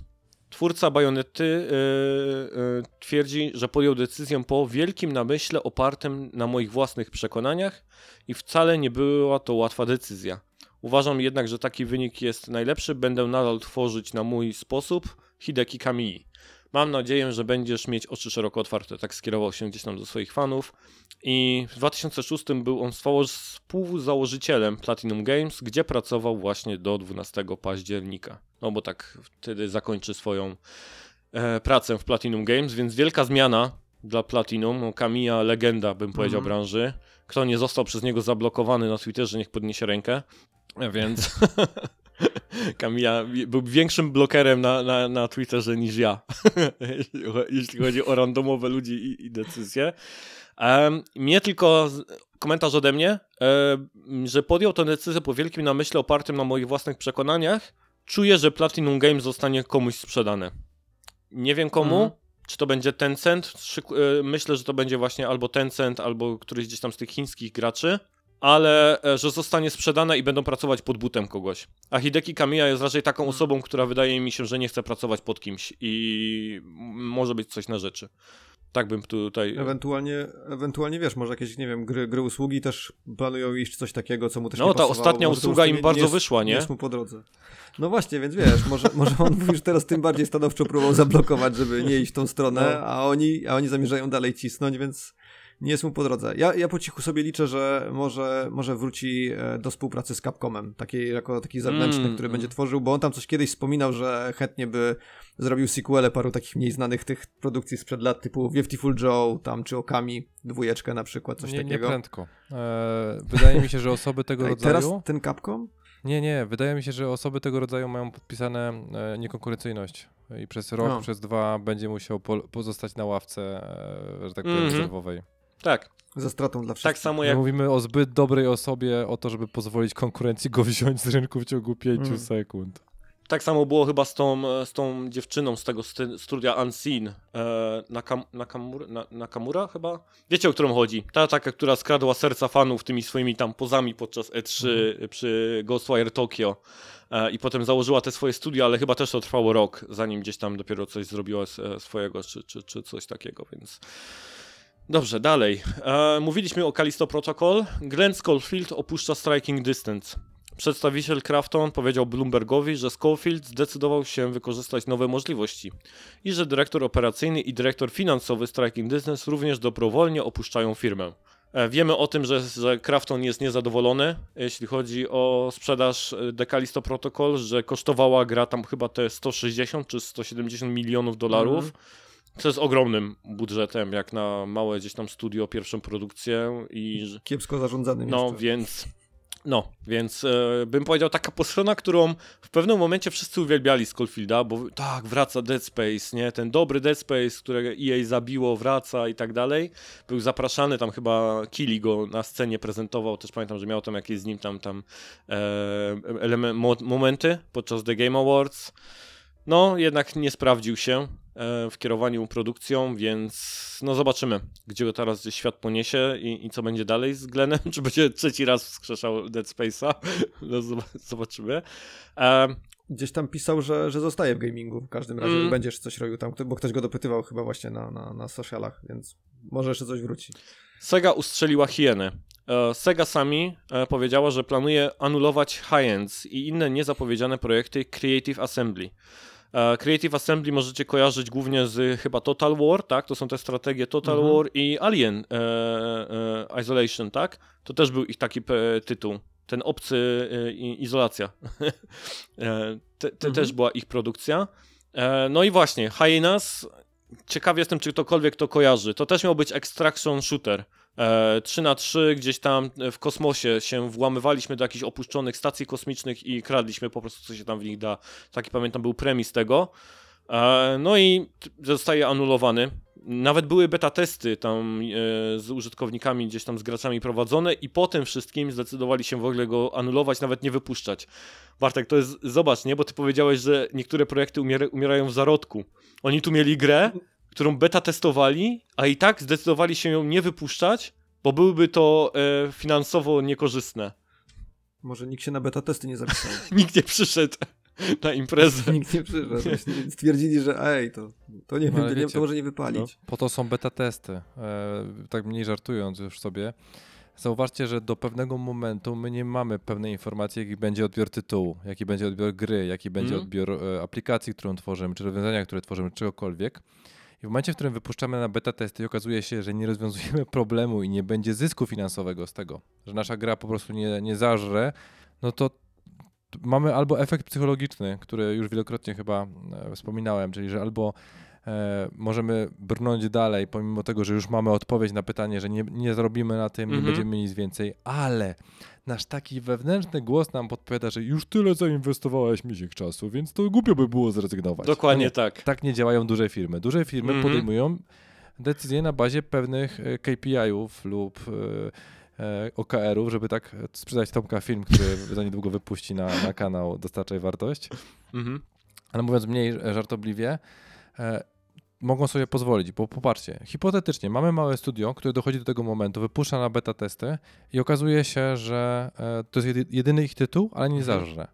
No to mogą albo sprzedać samochód, dom, w którym mieszkają, czy cokolwiek innego, dalej się zapożyczyć, wiedząc już, że w tym momencie nic z tego nie będzie, albo podjąć logiczną decyzję, przyjąć, że po prostu nie pykło, ale nie zadłużać się bardziej. W przypadku dużych studiów to może być decyzja pod tytułem innego rodzaju, nie?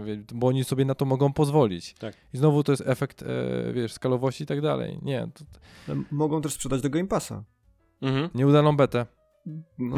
Czekaj, ja dam Philowi twój numer telefonu, Norbert, bo jeszcze dwa takie komentarze i ja do ciebie będę mówił, wiesz, kobiety są gorące, aha, nie? Bo to jest ewidentnie poziom Norbiego, nie Norberta z tym komentarzem. Jeszcze tutaj dorzucając, że według źródło VGC potwierdziło, że Creative Assembly planowane są zwolnienia, co już zostało potwierdzone przez same studia. Więc nie jest to tylko i wyłącznie anulowanie projektów, tylko też są zwolnienia z Creative Assembly. Zobaczymy, czy w ogóle studio przetrwa w takim wypadku. I to nie jedyne zwolnienia. Embracer dalej zwalnia. Wydaje mi się, że to jest trzeci raport, w którym o problemach komunikujemy, Norbert, że kolejne studia są gdzieś tam... Nie przestają. W przesłanej w środę wiadomości deweloper Tomb Raidera i Perfect Dark, czyli chodzi tutaj o Crystal Dynamics, poinformował, że w ramach wewnętrznych działań restrukturyzacyjnych zwolnił 10 pracowników. 10, no to nie jest tam może jakoś dużo, no ale są już jakieś zwolnienia pierwsze. I też według game developera właśnie to, co miałem teraz, chciałem przeczytać, studio Beamdog, które właśnie wypuściło grę Myth Force ostatnio i Baldur's Gate Enhanced Edition, czyli tego takiego remastera jakiś czas temu to studio wypuściło, również zwalnia część swojej kadry. No więc kolejne zwolnienia, jeśli chodzi o Embracera, ale to jest ciekawa informacja, słuchajcie. Sony zaciera ślady po Kotorze. Niedawno zauważono, że tweet z głównego konta PlayStation na Twitterze zapowiadający grę został usunięty, a zwiastun zapowiadający ten tytuł stał się prywatny. Według doniesień remake Star Wars Knights of the Old Republic był nękany problemami przez ostatnie kilka lat, chyba nawet o tym rozmawialiśmy gdzieś tam, Bartek. Z zeszłego lata Bloomberg oświadczył, że aby Aspyr, czyli studio, które się tym zajmowało, zakończyło pracę nad tą produkcją i przyszłość tytułu stoi pod znakiem zapytania. I dlaczego ten... Wskazówka. Dlaczego ten news umieściłem zaraz pod Embracerem? Zgadnijcie, kto jest właścicielem Aspyra. Spółka Embracer. Więc no. Wszystko, cokolwiek było łączone z Embracerem, wszystko, co nakupowali przez te wszystkie lata, jak domek z kart upada i albo studia są zamykane, albo ludzie są zwalniani, więc... Fenomenalnie ktoś sobie wymyślił, któryś tam z tych właścicieli Embracera, całą tą ideę skupywania tych wszystkich ekip i marek. Teraz się to odbija. Szok. Będzie The Division 3. Wydawca ogłosił, czyli Ubisoft, że Julian Gierty, pełniący obecnie funkcję dyrektora kreatywnego przy Star Wars Outlaws, został także producentem wykonawczym serii The Division.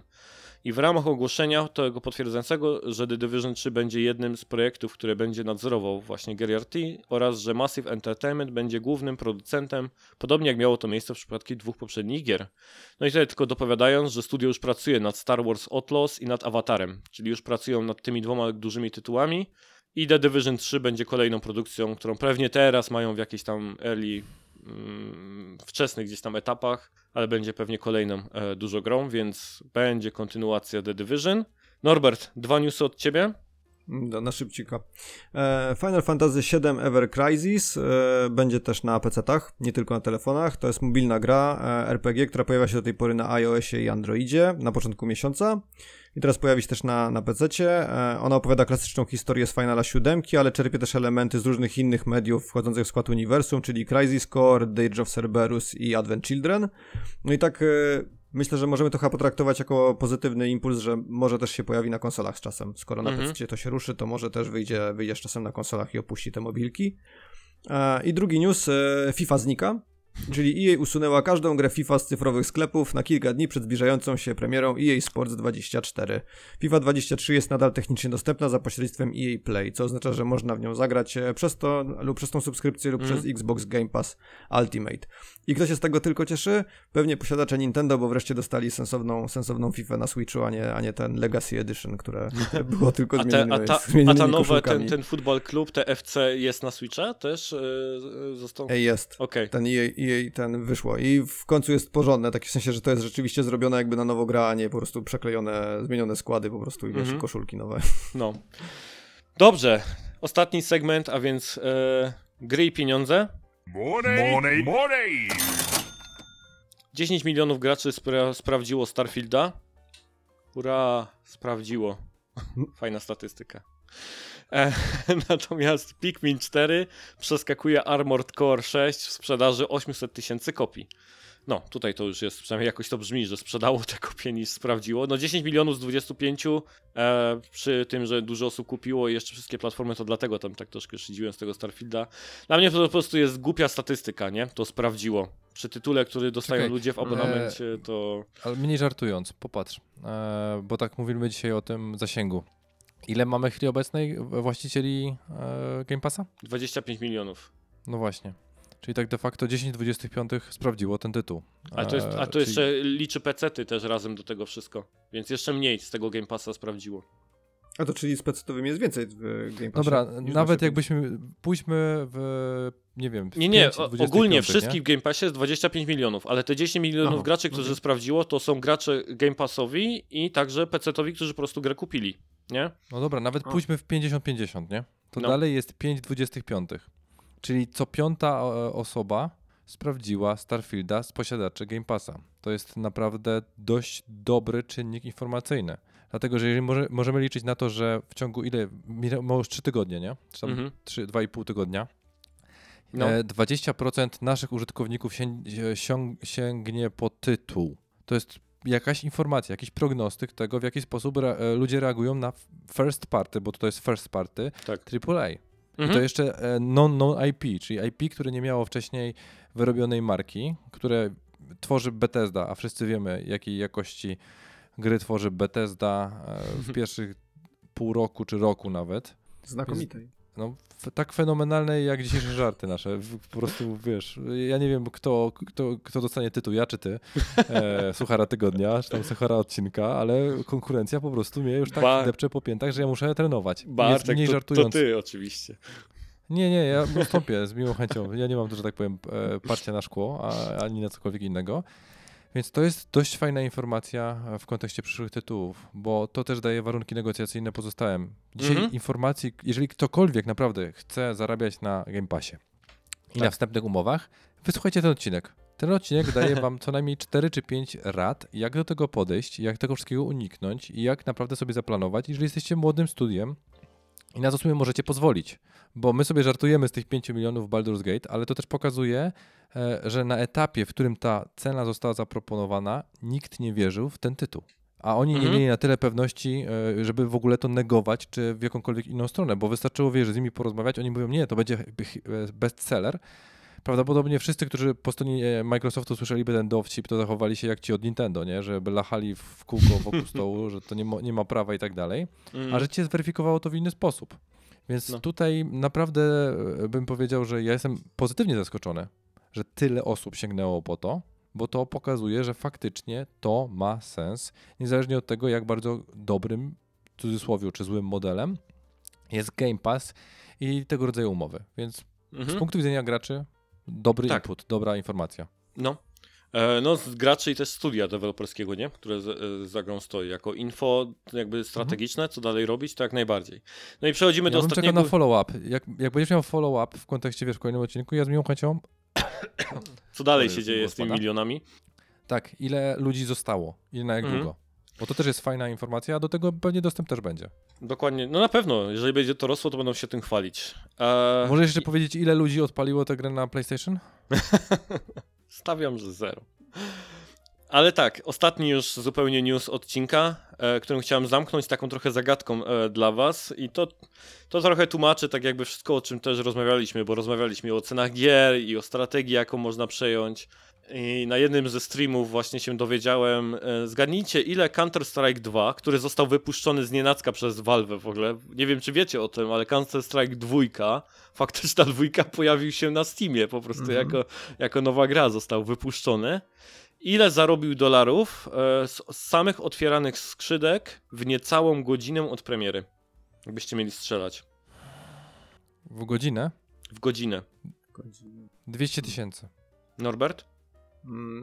5 milionów. 40 milionów dolarów.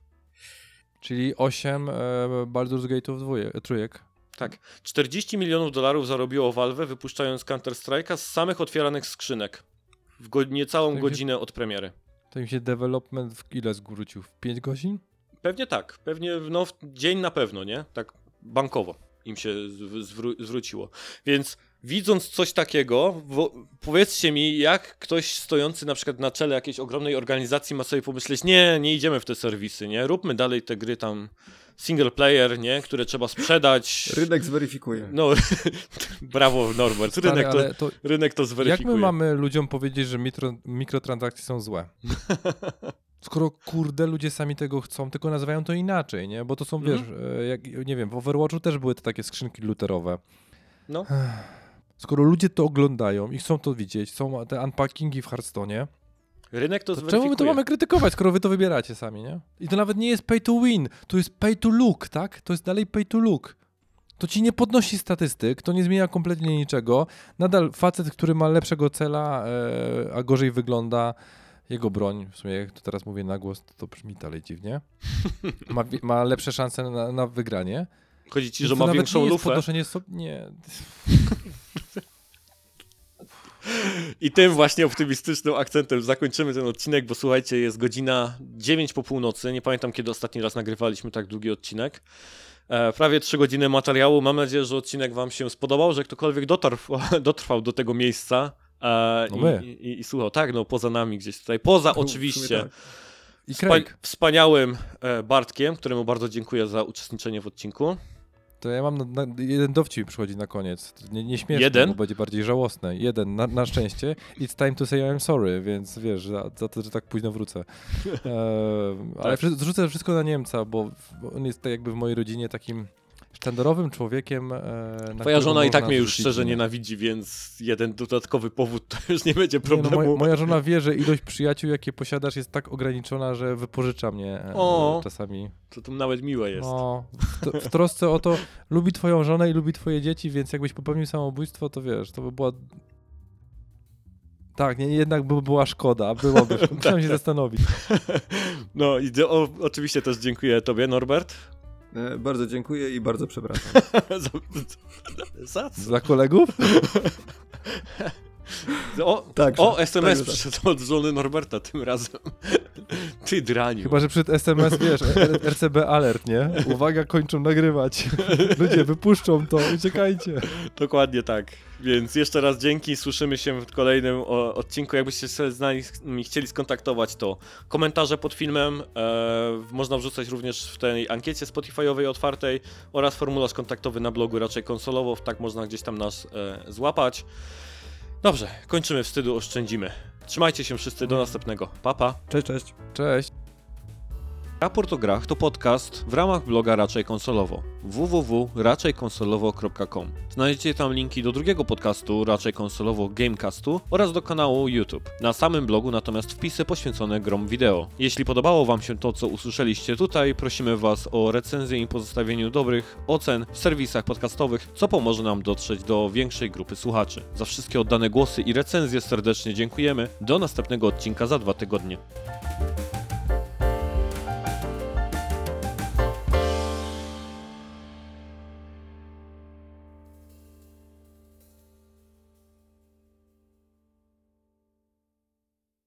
Ale czy ja nie powinienem widzieć waveforma przy nagrywaniu?